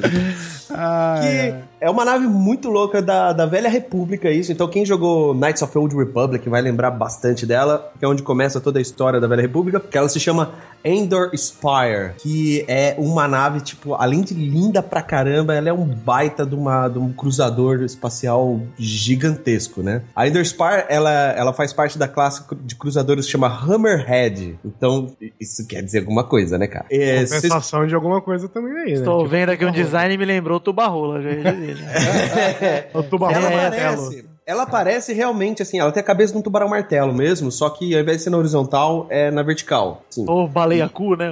Sei lá. Mas o que eu acho muito louco da Ender Spire é, é a, a importância histórica no, no- no universo da Velha República, porque é, foi nela que começou toda a história do Darth Revan, principal vilão da Velha República, né? E essa nave, ela, ela era da Bastila Shan, que é uma Jedi, junto com o Darth Revan. Aí começa a história do jogo, inclusive, que tanto que ela, infelizmente, é destruída. Spoiler na tua cara. Só que a partir dela, toda a história, sabe? Aquela coisa assim, tipo, foi. Tudo começou nesta nave. E, mas ela é muito bonita, cara. E ela tem um poder de fogo absurdo, assim, a Ender Spar, sabe? É- Então, vale mas o, o que você tá o que você vai falar agora, por exemplo, a gente tem uma lista gigante aqui por causa da nossa vadia de Star Wars Neto. Eu? É, Somos duas. é. Toma. As duas, as duas putas pagas. Abrir um bordel de Star Wars. É. Deixa eu Que- ligar a musiquinha aqui. Pam, pam, pam, pam, para, pam. eu pensei. A questão é que é o seguinte: se você só assistiu os filmes de Star Wars, eu acho que você perdeu umas 4.500 naves diferentes, todas elas muito fodas e muitas delas parecidas, inclusive. Principalmente em Coruscant, né, velho? Então, basicamente, o que a gente. O que tá aqui na lista de Star Wars, você provavelmente nunca viu na sua vida. Não, você vai ver, né? Não, Tá, é, nós vamos falar do, do mainstream também, né, gente? Obviamente, né? Não, é. A gente vai falar um pouquinho do óbvio. Então, já, já falou de um cara que ninguém conhece, que é esse Dark Darth Heaven aí. Ah, mas aí, dane-se o cara, né? Ele tá falando da navinha dele. Fala É. da navinha. Esse busão maravilhoso do espaço. Tá, segura a onda aí, Essa Freeza. nave louca. A nave louca. Inclusive, é bom citar aqui rapidinho que a nave do Freeza é uma nave muito louca, hein? Então, não, mas assim, o, o- é que é foda, né? Isso que o Guizão falou realmente é um, é um, um warning aí. Mas a gente vai colocar assim, foto. Vamos botar Mas foto, pelo menos, independente, da- da- da independente nave. de tal ou não no filme, a gente vai falar, porque são naves fodas, ué. A gente É. escolheu naves fodas pra falar, algumas estão, outras não. É, que, o, qual que é uma característica muito legal da Ender Spire, além da- do contexto histórico dela, ela, ela, ela é um cruzador que ela tem, assim, tô falando da definição dela, ela tem quatro turbolasers e dois medium turbolasers e, e, e fora raio trator, é, tractor beam, né? É o kit básico, né? É, o kit básico que eles... Se não tiver raio trator, não tem motivo nem de existir, né? É, Exato. ela tem, tem, que pelo menos puxar um negocinho aqui, um- fora Dá uma o- rebocada numa outra Dá uma nave, tá sem é. gasolina. pelo menos isso tem que fazer, né? Nem que seja com a força, fica um peão uma lá chupeta, fora lá, né? fica o Então. Jedi segurando do lado de fora lá, Empurrando, puxando. Ô Zé, bota o braço pra fora aí.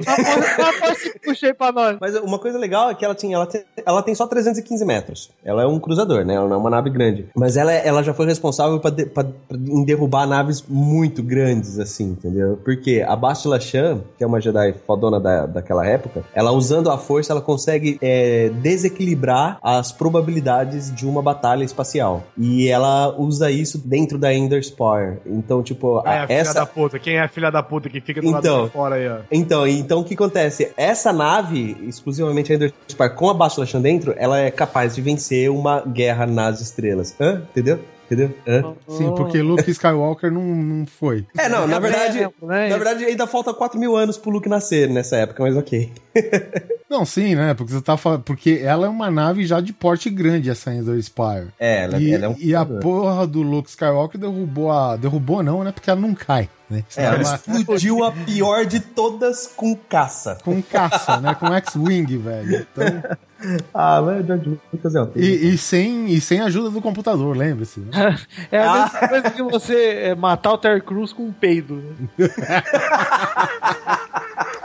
É, Não, o foda é você, é justamente essa falta de, de, de, acreditar, né? Tipo, tem um monte de nave, destruiu tudo o Império, aí chega a porra do Luke Skywalker com aquela merda daquela X-Wing e o cara fala, nah, essa merdinha aí, deixa aí, deixa aí, daqui a pouco ela desaparece. É, diga-se de passagem, né, cara, a, as naves da trilogia mais nova, digamos assim, elas são totalmente esquecíveis, né, cara? Sei lá, acho que aquelas navezinhas amarelinha dourada da, de Nabu, cara, acho uma bosta. É, não ficou legal mesmo, então, cara. É, ela tem todo aquele ah. visual clean, né, cara? Enquanto o, o visual quadradão retrô do, dos primeiros filmes, né, cara, era uma parada marcante, cara. Eu não sei se é por, por tornar as naves mais críveis, né, mais palpáveis, digamos assim, né, cara? Então, porra, é, é, o que a gente falou da paradinha, né? Ah, vamos passar uma tinta branca. É, né? Eu acho que tirando a parte da TIE Fighter, né? Que deve ser uma nave péssima para um cara que precisa mirar e atirar. A, a, todas as naves elas têm caras de serem funcionais. É, por exemplo, uhum. o Star Destroyer, por exemplo, é uma nave horrorosa, né? E ela fica bonita por ser horrorosa. Em teoria, né? a TIE Fighter teria que ter. Não, não, você diz por que, assim? De... Porque o cara não enxerga dos lados, né? ah, bom. Tá. Mas ele tem plenas ele tem uma, uma visão panorâmica na frente e em cima. Então, assim, a, a, manobra no espaço, é isso que tem que, às vezes, você botar pra pensar. Não necessariamente você precisa ter um direito e esquerdo a partir do momento que você não tem esses eixos. Então, se você tem uma visão panorâmica em duas partes, que é na frente e em cima, por exemplo, é simples, é só você tombar a nave, entendeu? Então, e outra, aquelas duas, aquelas duas pás laterais, elas servem de muita coisa também, tanto de manobra e etc. E, Sim, que é aquilo que eu tava falando. É, que é aquilo que eu tava falando. A, a, sigla, né? Twin Ion Engines. Isso. TIE, que é gravata em inglês também, né? Tipo, ela lembra uma gravatinha borboleta. então, ela, ela é uma outra forma de combate de, de espaçonave. Diferente da X-Wing, que é uma coisa maravilhosa em forma de X, com quatro turbo não sei o quê. É, é, na verdade, é a um X-Wing é uma... É, a X-Wing é uma nave de corrida que colocaram metralhadoras e, e canhões nela, né, velho? É, a X-Wing cara é... de cara de corrida. Ela é o opalão das caças, tá ligado? Que ela é um trambolho perto de uns caças. Porque é, mas é o que sobrou, né? É. Sobrou pro, pro Rebelde, a, né? A, por exemplo, a A-Wing, que é a mais rápida de todas, que era um formato de uma palma de mão fechada. Só que a, a, a Y-Wing ela é só mais pra bombardeio, né? Então... Não, não. A A-Wing é fighter. A bombardeio é a Y-Wing. Ah, é, então. A Y-Wing. Você tá falando da A-Wing, que é Desculpa, a A-Wing, é né? Eu tô falando em português e inglês. A-Wing. A-Wing. Vamos falar em português, então, vai. É. O A-Wing é o que o Obi-Wan pilota na, nos filmes novos, não é isso? Ou não? Hum, não, não. Porque ela não existia naquela era. A A-Wing, ela é da República mesmo. Mas aquelas naves foram, a, tipo assim, o avô da A-Wing. Sim, sim, A linha é a mesma, a base é a ah, mesma. Tá. Mas ela é como se fosse mesmo. Então a A-Wing, ela é uma mão fechada, né? A X-Wing X, a X-Wing. Sim, é que ela, ela, né? ela abre as asas pro combate, né? Isso, e fecha para viajar. Ela vira um avião, né? Vamos chamar assim. A Y-Wing, que ela tem um formato de Y, ela é o bombardeiro dos rebeldes, diferente da TIE Bomber do, do, do Império. E tem a B-Wing, que ela. Eu não sei porque ela chama B-Wing. Tá, é uma é nave um... para cada letra do alfabeto, é isso que eu tô entendendo? Não, é, tipo, termina na B-Wing, na verdade. a última mais famosa é a B-Wing, que ela é tipo um B, mas você tem que olhar de lado ela, assim, ela é um B. Ela é muito escrota, porque assim, ela é uma cabine. Pensa num barco a vela, só que sem a. a, a... Sem a vela. Sem o barco e sem a vela. Não. Ai, caralho. É a cabine do barco, é o, a cabine do barco e o mastro, só. Hum. Entendeu? Ela é uma cabine com um, um negócio comprido, assim, que lembra hum, até uma vela. Tipo tuba-rola. Tipo tuba-rola, boa. e ela, quando ela tá voando, normalmente ela voa na horizontal. Quando ela entra em combate, aquela asa, ela vem para baixo, ela vira, ela fica na, na, na, vertical. E qual que é o forte dela? Ela é uma nave super especialista em, em Ion Cannons, que é para desativar uh, o, o, oponente. Ela não é para destruir. Ela tem armas de destruição, laser normal, mas ela é para desativar. Ela é tira a, mais. É a nave do Batman, é isso? Isso, isso, isso. Exato. Ela voa é. mais ou menos na Mas posição Batman... da, da Slave One do, do Boba Fett, né? É, ela voa em pé, exatamente. Mas é estranho porque, o Guizão, o Batman que eu comprei não vinha com uma nave, ele vinha com uma moto. ah, mas era aquele Batman. Era o Batman amarelo, né? Isso, esse Batman é, é bom. Então, é, a moto do Homem-Aranha.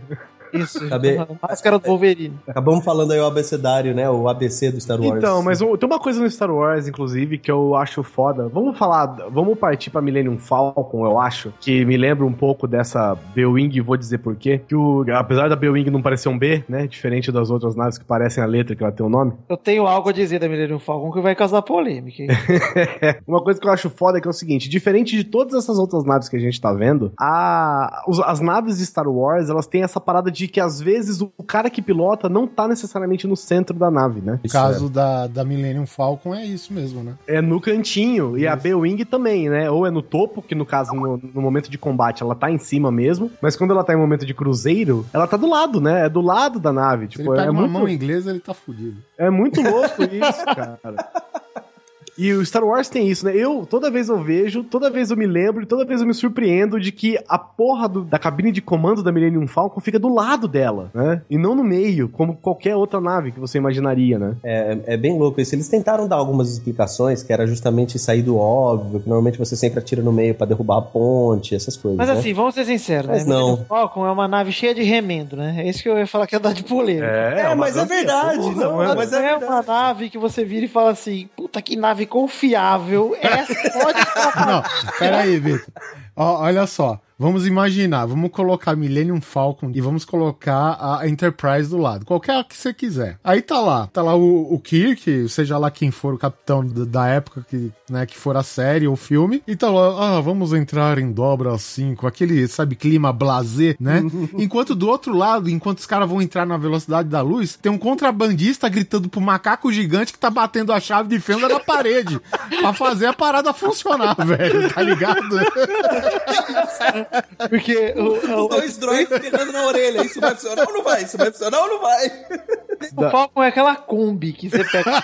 Isso, é uma Isso Kombi mesmo. espacial. É uma Kombi espacial, velho. Tá dando do escapamento. Assim, pá, pá, pá, pá. Você vê lá Cara, a nave tá mantendo a parabólica, gente. Tenha paciência. É foda, cara.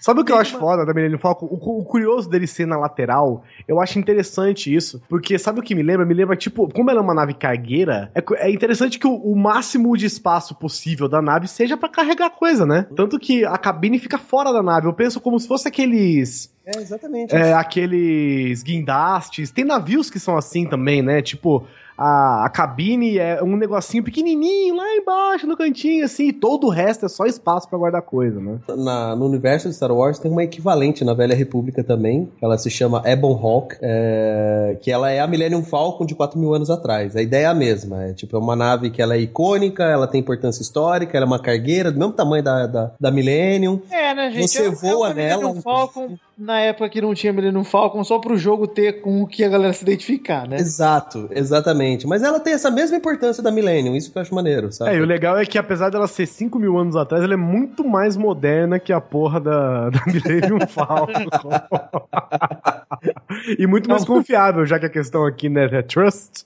É, ela, é uma, muito mais- ela não é uma ela é uma Topic. É, uma Towner. É uma besta. Mas, ah, mas é- a Ebon Hawk ela é tão linda quanto a, a Millennium, no mesmo estilão, assim. Mas ela é Cara, você não tem. Você, você não tem. A Millennium Falcon não parece que ela, tipo, ela tem tanto remendo que você enxerga a diferença na pintura, sabe? Sim, ela é pintou isso por mesmo, cima um é. pedaço e a nave tá. E isso que eu acho legal até, né? E É aí o cara legal. fala: Mas essa porra dessa nave, ela vai funcionar? Meu irmão, essa é a nave mais rápida que tem, cara.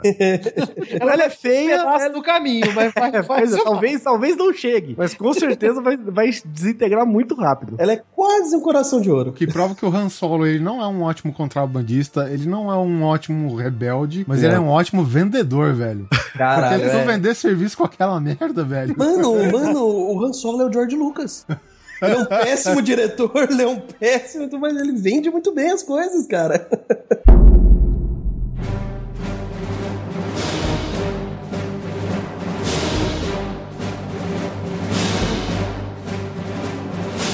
Agora vamos falar de quem tem o dinheiro mesmo, da galera que investe. Vamos falar das naves imperiais. Achei que você ia falar da nave da Xuxa lá. Ah, não, é foda. Mas a nave da Xuxa ela é movida com o sangue do demônio, né? É Com diferente. fogo, né? Caralho, pesado isso. As Imperiais. Se não fosse um cara tão bonzinho, eu juro que eu ia ser do Império, velho.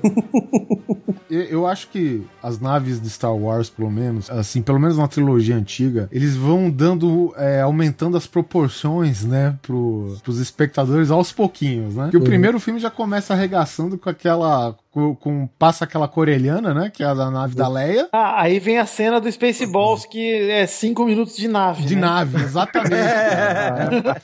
que foi baseado justamente nisso. E tem um Star É. Destroyer atrás de uma nave corelhana, que, é de- que a princípio a gente achava grande. É a CR-90 Corellian Corvette, feita inclusive por. Caralho, Tá, ganhou o He-Man de volta aí, velho. Eu já te dou atestado de virgindade, você não precisa continuar. É, então, a- aparece o, o, o Star Destroyer, cara. E aquilo que você achava que era grande, não é mais, velho, sabe, velho? E, pô, bom, é isso tu já introduzir da raio, trator e os cambal, né, velho? Então, é o que dita a trilogia inteira, essa primeira cena, praticamente. Não, e o louco, né, cara, que você já se liga no, no naipe que vai ser a- as naves, né, cara? Porque elas são naves industriais, cara. Elas têm soldas em tudo quanto é lugar, tem, tem um monte de pedaço pra fora dela, né? Não é aquela coisa aerodinâmica, né, entre aspas, que não tem ar, mas aquela coisa aerodinâmica, bonita. Meu, o negócio é um porta-aviões, velho. Do jeito mais louco possível, com umas luzes nada a ver acesa, não sei da onde alguém esqueceu a luz do corredor acesa. Os bagulho muito louco, cara. E a O que nave eu é acho, que eu acho maneiro. O que eu acho maneiro das naves de Star Wars em geral é que elas parecem que elas são muito mais é, sucateadas. Por exemplo, sei lá, abrir um rombo na nave hoje, o cara pousa no planeta, o nego fala: Ixi, tem essa barra de ferro aqui, mas ela não cabe exatamente, vai sobrar um pouco. O nego fala: Foda-se, põe aí. E aí vai montando um volume pra cima. E quase todas as naves têm isso, né? Não é aquele Tem, negócio tem. uniforme, bonitinho. A Millennium É, Falcon não, é um entulho, né? Se for As ver. do, as do Império, elas são mais bonitinhas, né? É, As É, mas agora mesmo assim rebeldes- elas têm essa cara de caçamba, né? É. É, é verdade, são mais rústicos. Ó, só uma, só uma ideia, assim, por exemplo, essa Corellian Corvette, que é a primeira coisa que aparece do primeiro Star Wars, a nave branca da Leia, ela tem 150 metros. Então a gente já tem uma ideia que a Endor Spire é o dobro. só pra gente ter uma noção de tamanho. Não, a, o. Cadê? Tem um, um normal aqui do Star Destroyer, que eu acho que é o primeiro. Imperium Class Super Star Destroyer. É esse? Que é o primeiro. É, é, esse aqui. O que tá seguindo ela, por exemplo, tem 5. Tem 500 metros, cara. Hum, tá. Tem 500 é, é, metros. bonito, é, é foda. Meio quilômetro, uma puta de uma nave, né, cara? E aí, a gente tem uma outra nave que também. Inclusive, assim, eu gostei porque eu acho que o cara que desenvolveu a. Star Destroyer, o pessoal contratou ele, efetivou, sabe? E aí ele resolveu colocar o nome de Star Destroyer em tudo. Tudo que ele vai fazer é Star Destroyer. O que que é essa cafeteira? Star Destroyer. Vai ver o sobrenome do cara, né? O João É, Star Destroyer. Zé Romualdo Star Destroyer, né? Sala de Star Destroyer. Nossa, Aí. Obrigado por compartilhar. fiquei até um pouco triste. E aí, tem as naves, né, cara? E eu vou citar aqui só como referência, só como referência que a maior nave que a gente tem aqui pra citar, né, em tudo que a gente tem nessa escala de nave, é a nave mãe do Independence Day, que ela tem 24 quilômetros de Eu botei comprimento. ela aqui na lista e vou dizer que eu acho essa nave do caralho, velho. Sério. Pois é. Mas aí você vê, é a nave mãe, né? É a maior nave possível pra esses alienígenas. Enquanto o Super Star Destroyer, ele tem 19 quilômetros. Pensa numa nave. E, e não é assim, porque a outra que tem 24 km, ela é a nave mãe. É que carrega praticamente o planeta inteiro, né? Enquanto a Super Star Destroyer, que tem 19 km, é uma de. Sabe Deus quantas, né, cara? Embaçado. Meu, você tem uma nave de 19 quilômetros, cara. Imagina, o Cara, cara é- que tem que, você imagina o cara que tá lá na frente e tem que correr avisar lá na engenharia, lá atrás. Mas é maratona, né? O cara chega Maratona. dois dias depois, velho. Não, a, a- a- e essa nave é a nave do Vader, não é dessa que você tá falando? Então, eu não sei. Porque tem uma outra nave que eu achei muito do caralho, que ela, ela chama E- Eclipse Class Super Star Destroyer. Ela parece um machado, cara, negro. Ah, tá. Não, essa, essa Eclipse Class é a do Imperador. Puta que. Ó, esse é um Star Destroyer de luxo, viu, velho? É, essa é do Essa Imperador. é, essa é Uber, velho. A, a do Vader é execu, exe- Executor, se eu não me engano. É isso, Executor. A o nome, né? Executor é aquela que cai de ponta na no Isso, Retorno de essa Jedi. é, essa é a do Vader. Quando a gente fala que é do cara, não é assim, tipo, parabéns, tá aqui a chave do minha É, ele tá nela. vida. É, ele tá. É. Meu É, Star tipo- Destroyer, minha vida. É, Você não tem aqui. o CNH do Vader no. minha nave, minha vida. Não, é que assim, o cara é o responsável por aquela nave. Ali é Isso, tipo, isso. é onde tá aque- aquele Breganite que o Vader senta que desce o- aquela bola que tampa Ah, ele. o banheiro. O Kinder Isso, Ovo. ba- e o Kinder Ovo do Vader fica nessa nave. Kinder Ovo do Vader. Ah, mas a gente tem que ver, cara, que é essa, esse Superstar Destroyer Executor, que já é, é grande pra caralho, cara, tem 19 quilômetros e ela cai em cima da Estrela da Morte e nada acontece. É, cara. É porque assim, tirando a nave do Independence Day, com certeza, sem sombra de dúvidas, acho que todo mundo aqui concorda que a Estrela da Morte, ela é, ela é um empreendimento, né? Ela não é simplesmente É. uma nave, né, cara? É MRV que fez, sei Isso, lá. foi a MRV que fez. Ela é muito. Ela é do tamanho do planeta, cara. Uma lua, né? Um planeta eu não digo, mas uma lua, ela com Nossa. certeza é do tamanho, cara. É, é, é, é- puta que pariu. Ela é, ela é considerada, pelo menos assim, é foda a gente falar ela é considerada, mas considerada por quem, né? Mas enfim, todo mundo fala que ela é do tamanho de uma lua mesmo, que ela é uma lua, ela é um satélite não natural, vamos colocar assim. Tem um amigo meu, ele, olha só, ele concebeu esta teoria de que o Império tava fazendo uma pica gigante e a gente só acabou com as duas bolas. Tá boa. Porra, então ia vir uma nave maior ainda. Ah, isso, e não Morte- só isso, né, gente?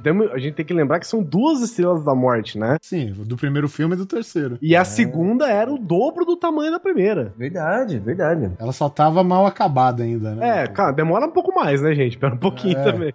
É, Não é eu não conheço, eu não conheço, eu até queria saber se alguém pode me refrescar a memória de alguma outra nave espacial que destrói planetas. A, vo- a nave dos Volgan do Mochileiro das Galáxias. Tá, mas o Show das Galáxias não dá pra levar a sério, né, cara? É, a nave de, de- do filme de Star Trek de. Abrams também faz isso, né? Com a Ah, com verdade. matéria negra. É, mas ele, ele faz um buraco. Na verdade, aquela porra lá é uma perfuratriz. Ela faz um buraco, joga uma gota de whatever e explode o planeta. Mas não foi A a, nave nave, do- que explodiu. A nave do MIB, 3 do MIB 2, velho, explode o planeta inteiro, é do tamanho de, um, de um- uma caixa de fósforo. Cara, se eu pilotasse a Estrela da Morte, eu não ia destruir os planetas com raio, não. Eu ia colidindo.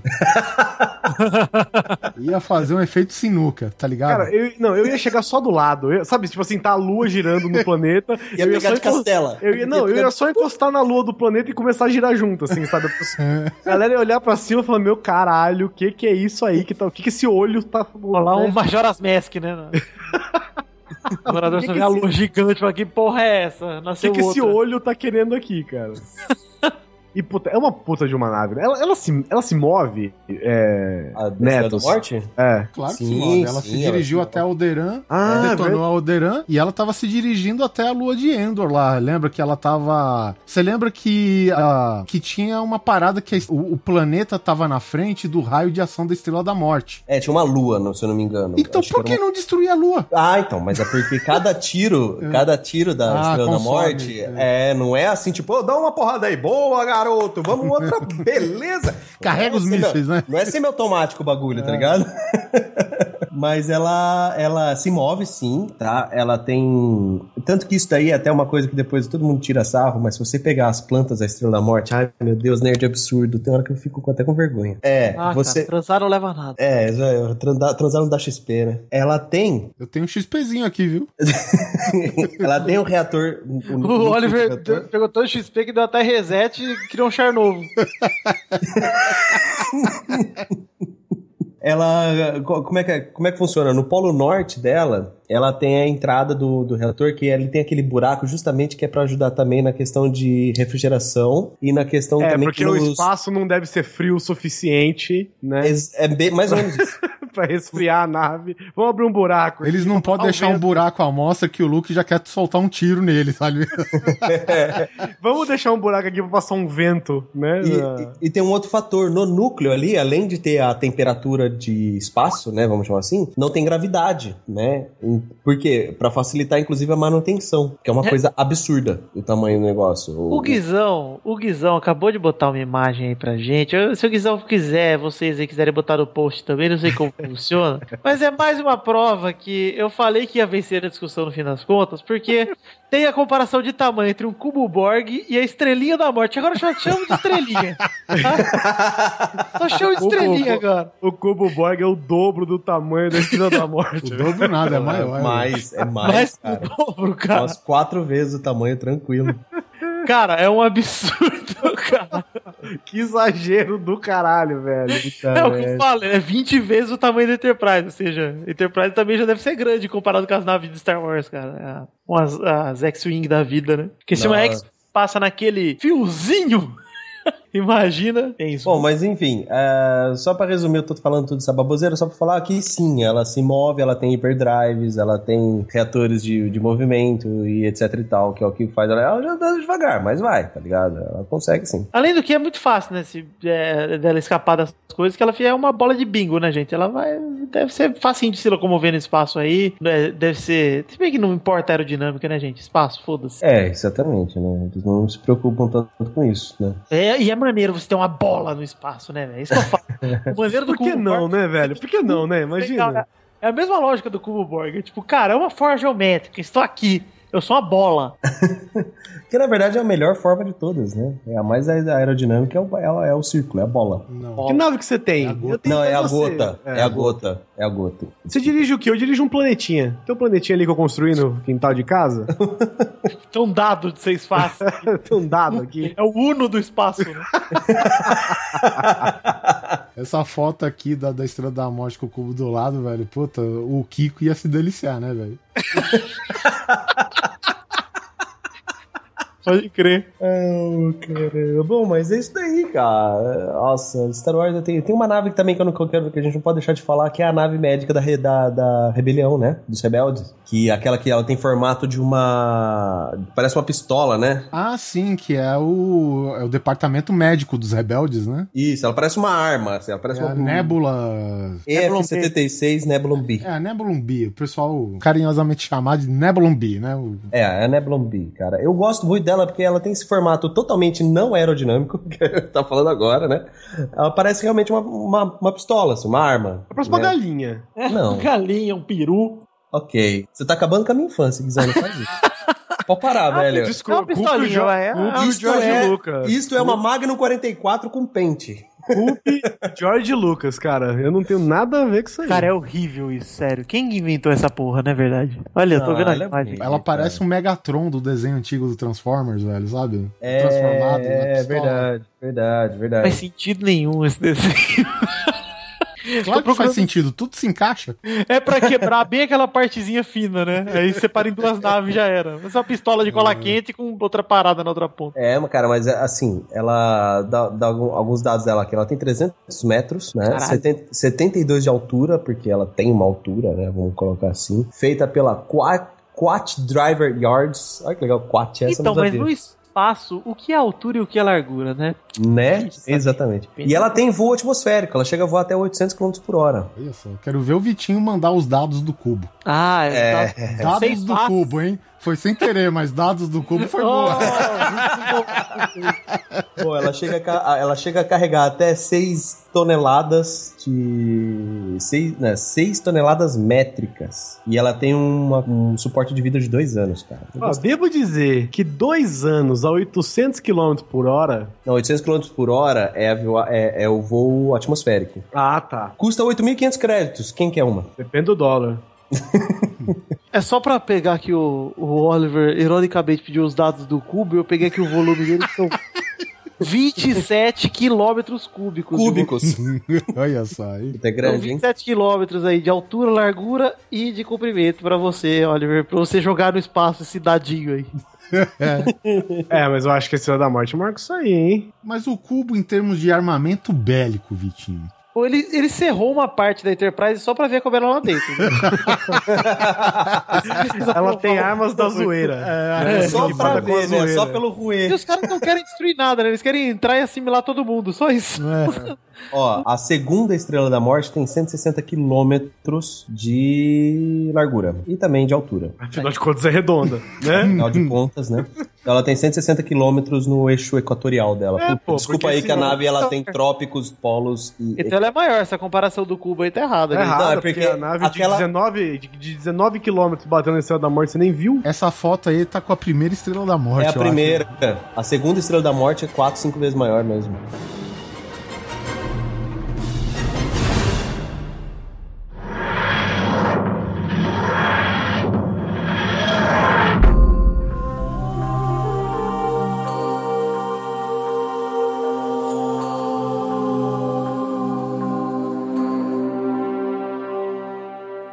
Bom, eu tenho uma nave. Eu quero falar de uma nave que é de uma série de Sensational Fucking Awesome, de uma série muito foda, que é a Battlestar Galactica. Que quem não ouviu, quem não assistiu, vá assistir, que a série é foda demais. Vai nessa linha de ficção científica também, mas ela tem mais porradaria na série inteira do que muita série de ficção científica por aí. If you know what I mean. Cara, a Battlestar Galactica, ela é tipo a única. sobre- Ela é. Como é que é? Pensa num navio da Segunda Guerra. Sabe aquele filme? Como é que O chama? Yamato. É o Yamato, não.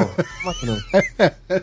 Sabe aquele filme que todo mundo acha que é do Michael Bay, mas não é? O Batalha Naval? Battleship, sei. Battleship, é isso. Que os caras pegam um navio. da Battleship, Segunda- sei.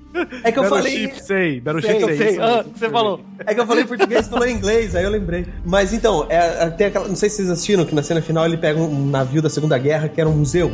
Ah, sim, sim, sim, é. Sabe essa Porque os novos ideia? estão inutilizados e não sei. É isso. Bom, é, é isso o Battlestar Galactica. Os caras Inclusive, ele pega os veteranos que trabalham como. Isso!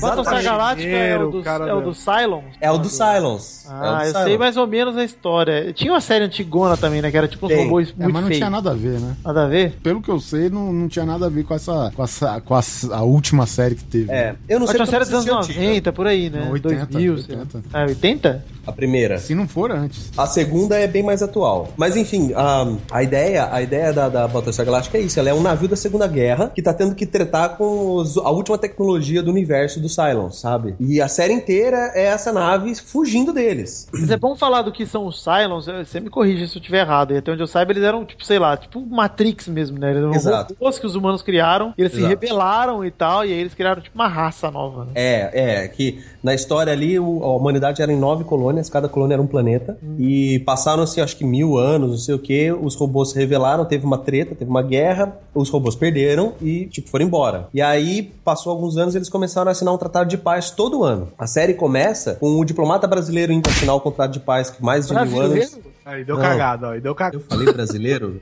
Era pra ser humano, caralho. Não é brasileiro mesmo, ficou muito mais legal sendo brasileiro. Foda, Não é cara. brasileiro. Tiririca. Assim daqui é bestado. Bestado. Ora, menino. Vai morrer. É, é. O cara caía, o Tiririca, cara, na Millennium Falcon, naquele desespero dos caras ficar batendo nas paredes, o Chewbacca gritando e o Tiririca, pior que tá, não fica. O Chewbacca, o Han Solo, Tiririca, pega o que ele. Pega você! Pega você! Aí eu vou morrer. Aí, ó, a Estrela da Morte destrói o planeta da Leia. O Tiririca tá do lado e fala, Tatite? Fica Tatite, não! Ai, ai. Bom, aí, aí o que acontece? Eles vão. o cara vai lá pra assinar o tratado de paz e simplesmente aparece uma loira maravilhosa na frente dele do lado de lá do Cylons, que nunca apareceu antes. Ele sempre vinha em forma de robô. E é assim que começa a série. Essa loira aparece, mata ele e destrói as nove colônias da humanidade. Tipo, acaba com a raça humana. Quem sobra? A Battlestar Galactica, mais acho que 11 ou 12 naves coloniais que estavam ali em volta, que estavam lá só pra, pra uma, um evento que era justamente a aposentadoria da Battlestar Galactica. E ela ia virar exatamente um museu. E aí dá essa merda. Então a única nave de batalha que sobra é aquele museu, literalmente, com as coisas da época dela. Então, por exemplo, os Vipers, que são os caças, são da época, são os Vipers antigos. É tudo antigo na nave. Ai, que foda. Só a tripulação que tá lá, que era a atual tripulação, que eles estavam lá pra manter a nave voando no último dia de serviço dela. Inclusive, o almirante Adama ia se aposentar naquele dia. E quem estava lá? O que sobrou da humanidade. É a Battlestar mais 12 ou 13 naves. O que E o dá acho que, Tiririca. e o Tiririca. O que dá acho que 25 mil pessoas. É, a, a raça humana se reduziu a 25 mil pessoas. E aí a série começa assim, aí eles pulam, né? Eles fazem um salto, que eles chamam, né? O jump. Eles saltam no interespaço pra fugir mesmo, sem, sem, sem caminho, sem dar coordenada nem nada. O cara falou, ó, põe uma coordenada, manda pras outras naves e vamos todo mundo junto. E aí eles escapam. E a série é isso, Cylons correndo atrás deles. Mas a Battlestar, ela é linda, cara. É uma nave linda.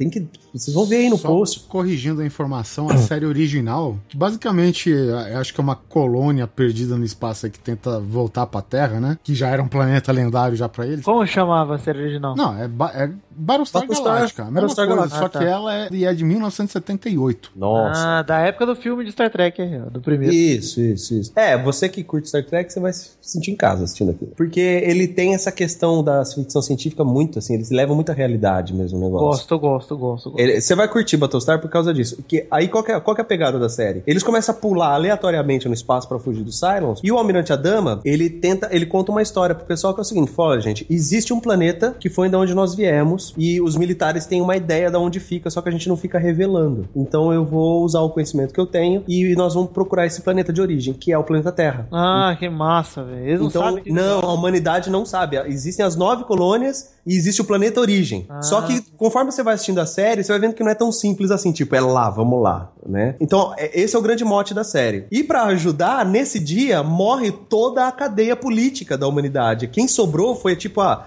vigésimo não sei quanto do poder, que é a secretária da educação. Ela é a nova prefe- é presidente da humanidade, vamos chamar assim. E que no Independence Day ela era a mulher do, do presidente. Exato, é a atriz que faz a mulher do presidente no Independence Day. Ah, olha. Cara, é muito bom. É, começa o conflito político com o militar. Então, quem que, vai, quem que vai cuidar da gente agora? A única nave militar que nós estamos numa guerra ou vai ser os políticos com os civis? Aí tem lá a galera do contra, enfim. E tudo isso acontecendo num clima que agora os Cylons são iguais aos humanos. Então, a todo momento você acha que alguém ali dentro da Battlestar é um Cylon sabotando a, a Battlestar. Mas fica ah. calmo que assim que eles encontrarem a Terra, eles vão pousar no aeroporto do Aécio e tá tudo bem. É, e tá tudo em casa.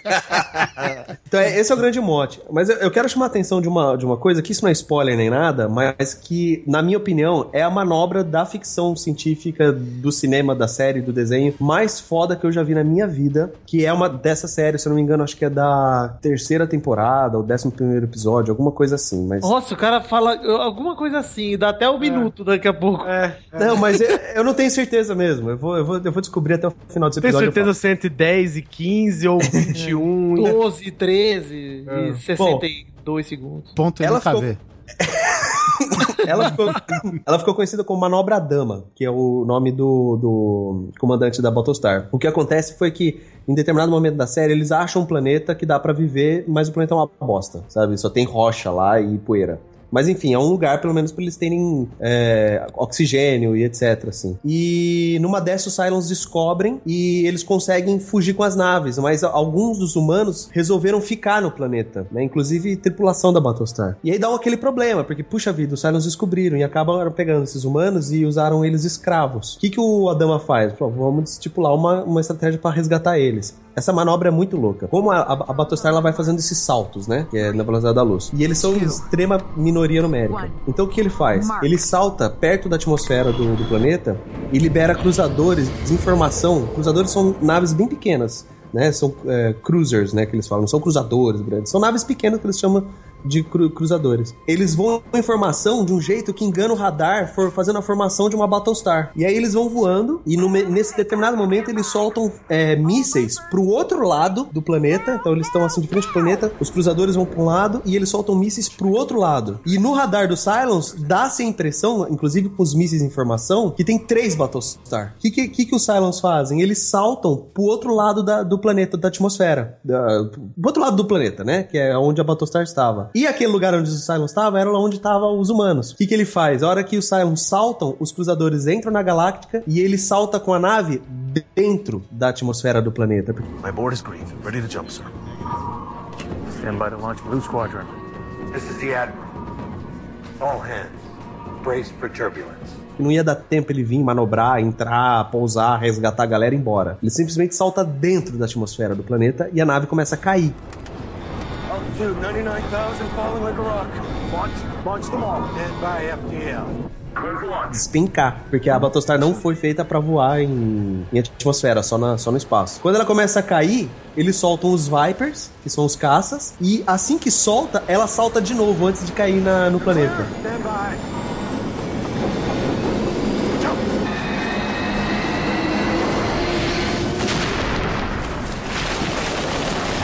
Então a, a cena é muito louca, porque ele dá um jeito de entrar no planeta, soltar os caças e já saltar com a nave na atmosfera pra esperar eles resgatarem os humanos e voar de volta pra, pra Battlestar, todo mundo entrar e, e fugir dos Cylons. Essa manobra, põe no YouTube, manobra a dama, tem ela inteira lá, com essa explicação que eu dei, dá pra você assistir e entender o que tá rolando. É espetacular, cara, é sensacional e é bem estratégica militar mesmo. Você vai gostar bastante, você que gosta de Star Trek, você vai gostar vou, bastante. Vou pesquisar e depois vou fingir que vi pra te falar.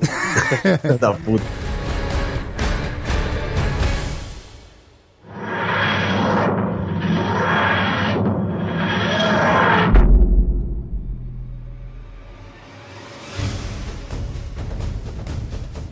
Isso me lembrou outra manobra legal de um filme que também não é tão legal, que é o. é, tipo, é o filme do Perdidos no Espaço. Não é a série velha, é o filme baseado na série lá com o William Hurt e tal. E, e, tipo, eles estão tentando escapar de um planeta que tá se destruindo, né? E vamos dizer assim que tem aquele esquema de paradoxo temporal e o caralho, que o, o personagem lá do Robinson, né? O pai, ele vê a família tentar escapar porque ele fica pra trás e a família explode na nave. Só que o, o filho dele faz uma máquina do tempo, retorna, não sei o quê, e ele consegue dar uma dica, velho. Porque o planeta está ruindo, né? Então o que que acontece? E a nave dele está fodida, ela não tem impulso suficiente pra sair da atmosfera. Então o cara fala, cara, se o planeta tá rachando no meio, vai pra baixo. Você usa a gravidade do planeta e até chegar no miolo do planeta você já tá milhão. Ah, que da hora. Então É. ele, ele foi caindo por dentro do planeta até sair do outro lado, cara. E aí ele saiu da atmosfera e o planeta explodiu bonito no fundo, velha.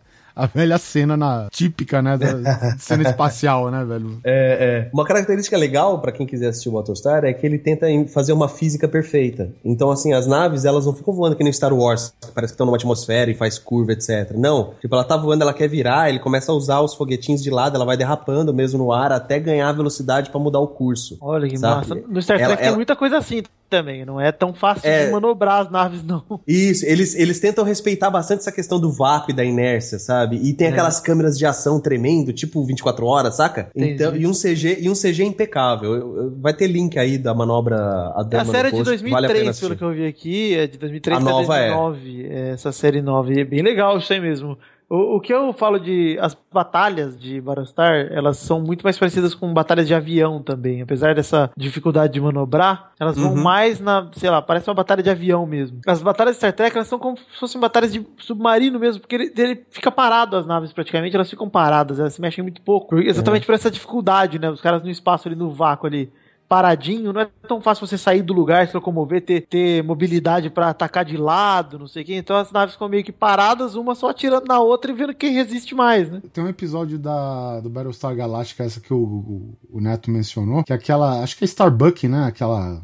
Starbuck é a, é, a, é a piloto de caça fodona Isso, lá. Que é na, na primeira série é homem, é, na primeira série é homem, na segunda é uma mulher. E ela, velho, tipo, porque Cylon tem de todo quanto é formato, né? Humano e tem os que são aeronaves, né? É, uma, característica do Cylon é o seguinte, na verdade eles têm acho que é, sete formas humanas só. E são sete iguais pra todas as formas humanas Cylon, entendeu? E eles têm essa questão de ser ligado a uma, uma mente superior coletiva. Então quando o Cylon morre, ele não morre, ele volta pra um corpo que tá numa nave nascimento, sabe? É uma coisa meio assim, a mente dele não morre. Eu sei que a Starbuck, ela, ela, ela pega uma nave fodida, sei lá se apaga a memória do, do Cylon, enfim, e ela só puxando o tubo para lá, enfiando o tubo na boca, ela sai voando aquela porra, velho. É, é, não, ela é muito, ela é muito foda, tipo, ela é a piloto, tá ligado? Tanto que as naves caça dos Cylons não é uma nave, ela é um Cylon. Isso é uma característica exatamente. bem legal, assim. Ó, acabei de configurar aqui, de ler pra, falar, pra não falar merda pra vocês, eu acertei a, te- a temporada, é a terceira temporada, só que é o quarto episódio. Então, Eu tô assista. vendo vocês falando aí da dificuldade de manobrar e como é complicado e não sei o que, é porque nenhum desses seus suas séries aí tem o Topper Harper, né? Como piloto. porque o cara que consegue dar um cavalinho de pau com caça no Top Gang Ele certamente pilota qualquer nave dessas aí que Exato, falando. sentado num cachorro, inclusive. Sentado num cachorro e com chips de alce, meu amigo. Fazendo drift no ar.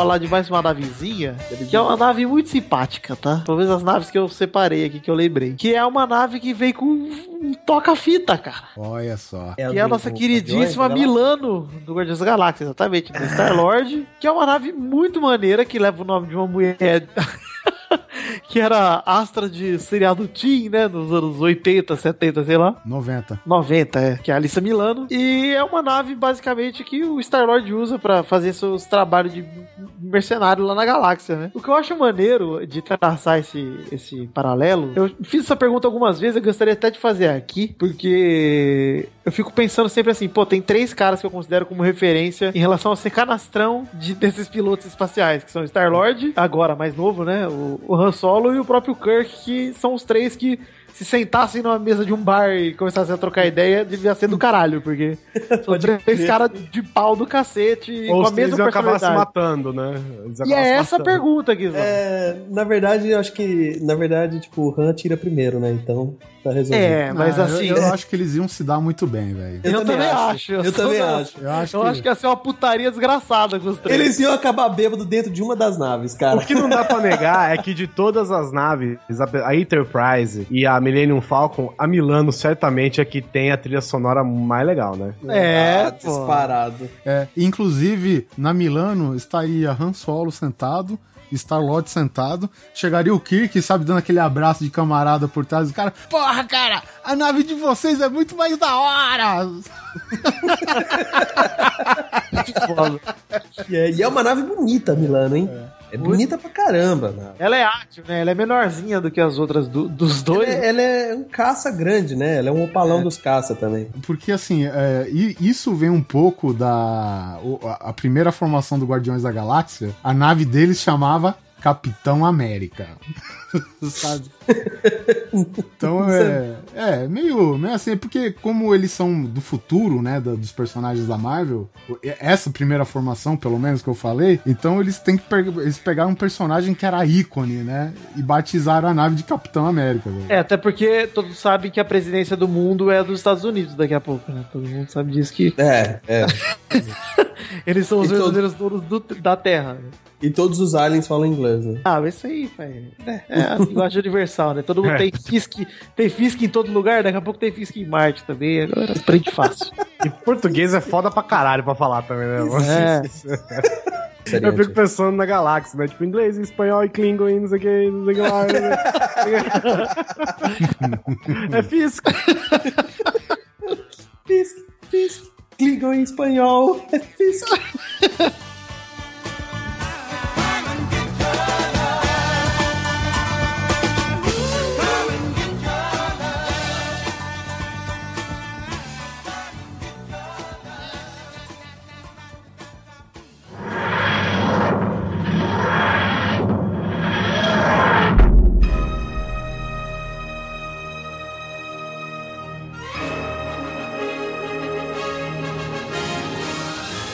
E ficamos com mais um episódio de seleções, né? Como disse no começo, já destrinchamos várias, esmiuçamos várias etapas, né? De filmes e de coisas icônicas que nós gostamos. É claro que a gente deixou milhões, né? Uma galáxia de naves aí fora.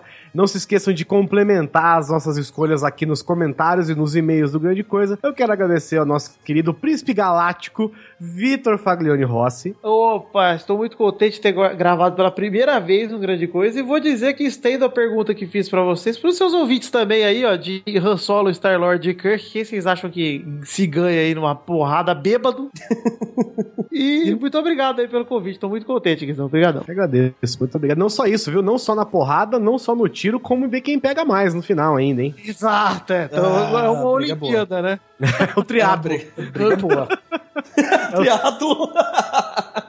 E, Vitinho, meu querido, escolha uma música que você acha que vai combinar com esse episódio. Cara, eu vou ter que escolher agora que falamos da, da Milano. Eu, eu, eu estava pensando até falar, pô, vou pegar o tema Star Trek só pra falar que eu ganhei a discussão, mas não, vou ser imparcial. e vou escolher Hook Dona Feeling. Ah, garoto! Pra gente fechar com classe. Caralho. Esse podcast com uma maravilha de música. Mas tem que tocar numa fitinha, hein, Guizão? Por favor. Enrola seus ouvidos. Põe aquele efeitinho de vinil, saca? É, Você toca sua fita no- na, na picape, é isso?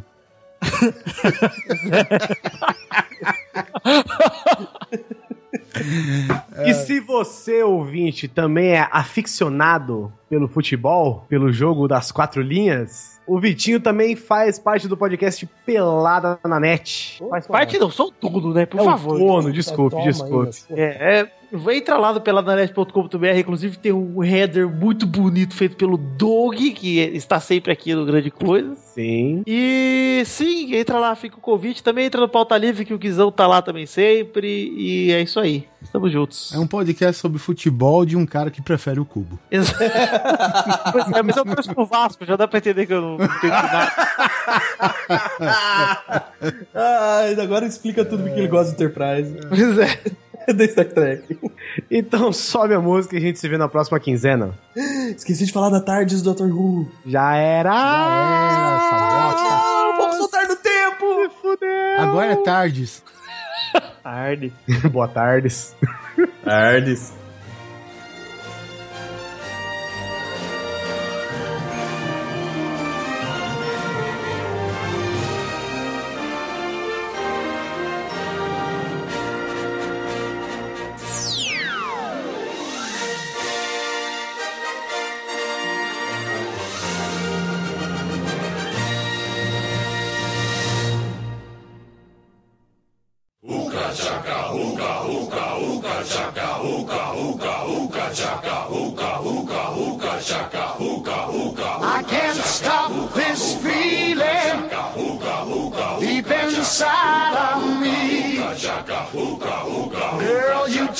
Don't realize what you do to me. When you hold me in your arms so tight, you let me know everything's alright.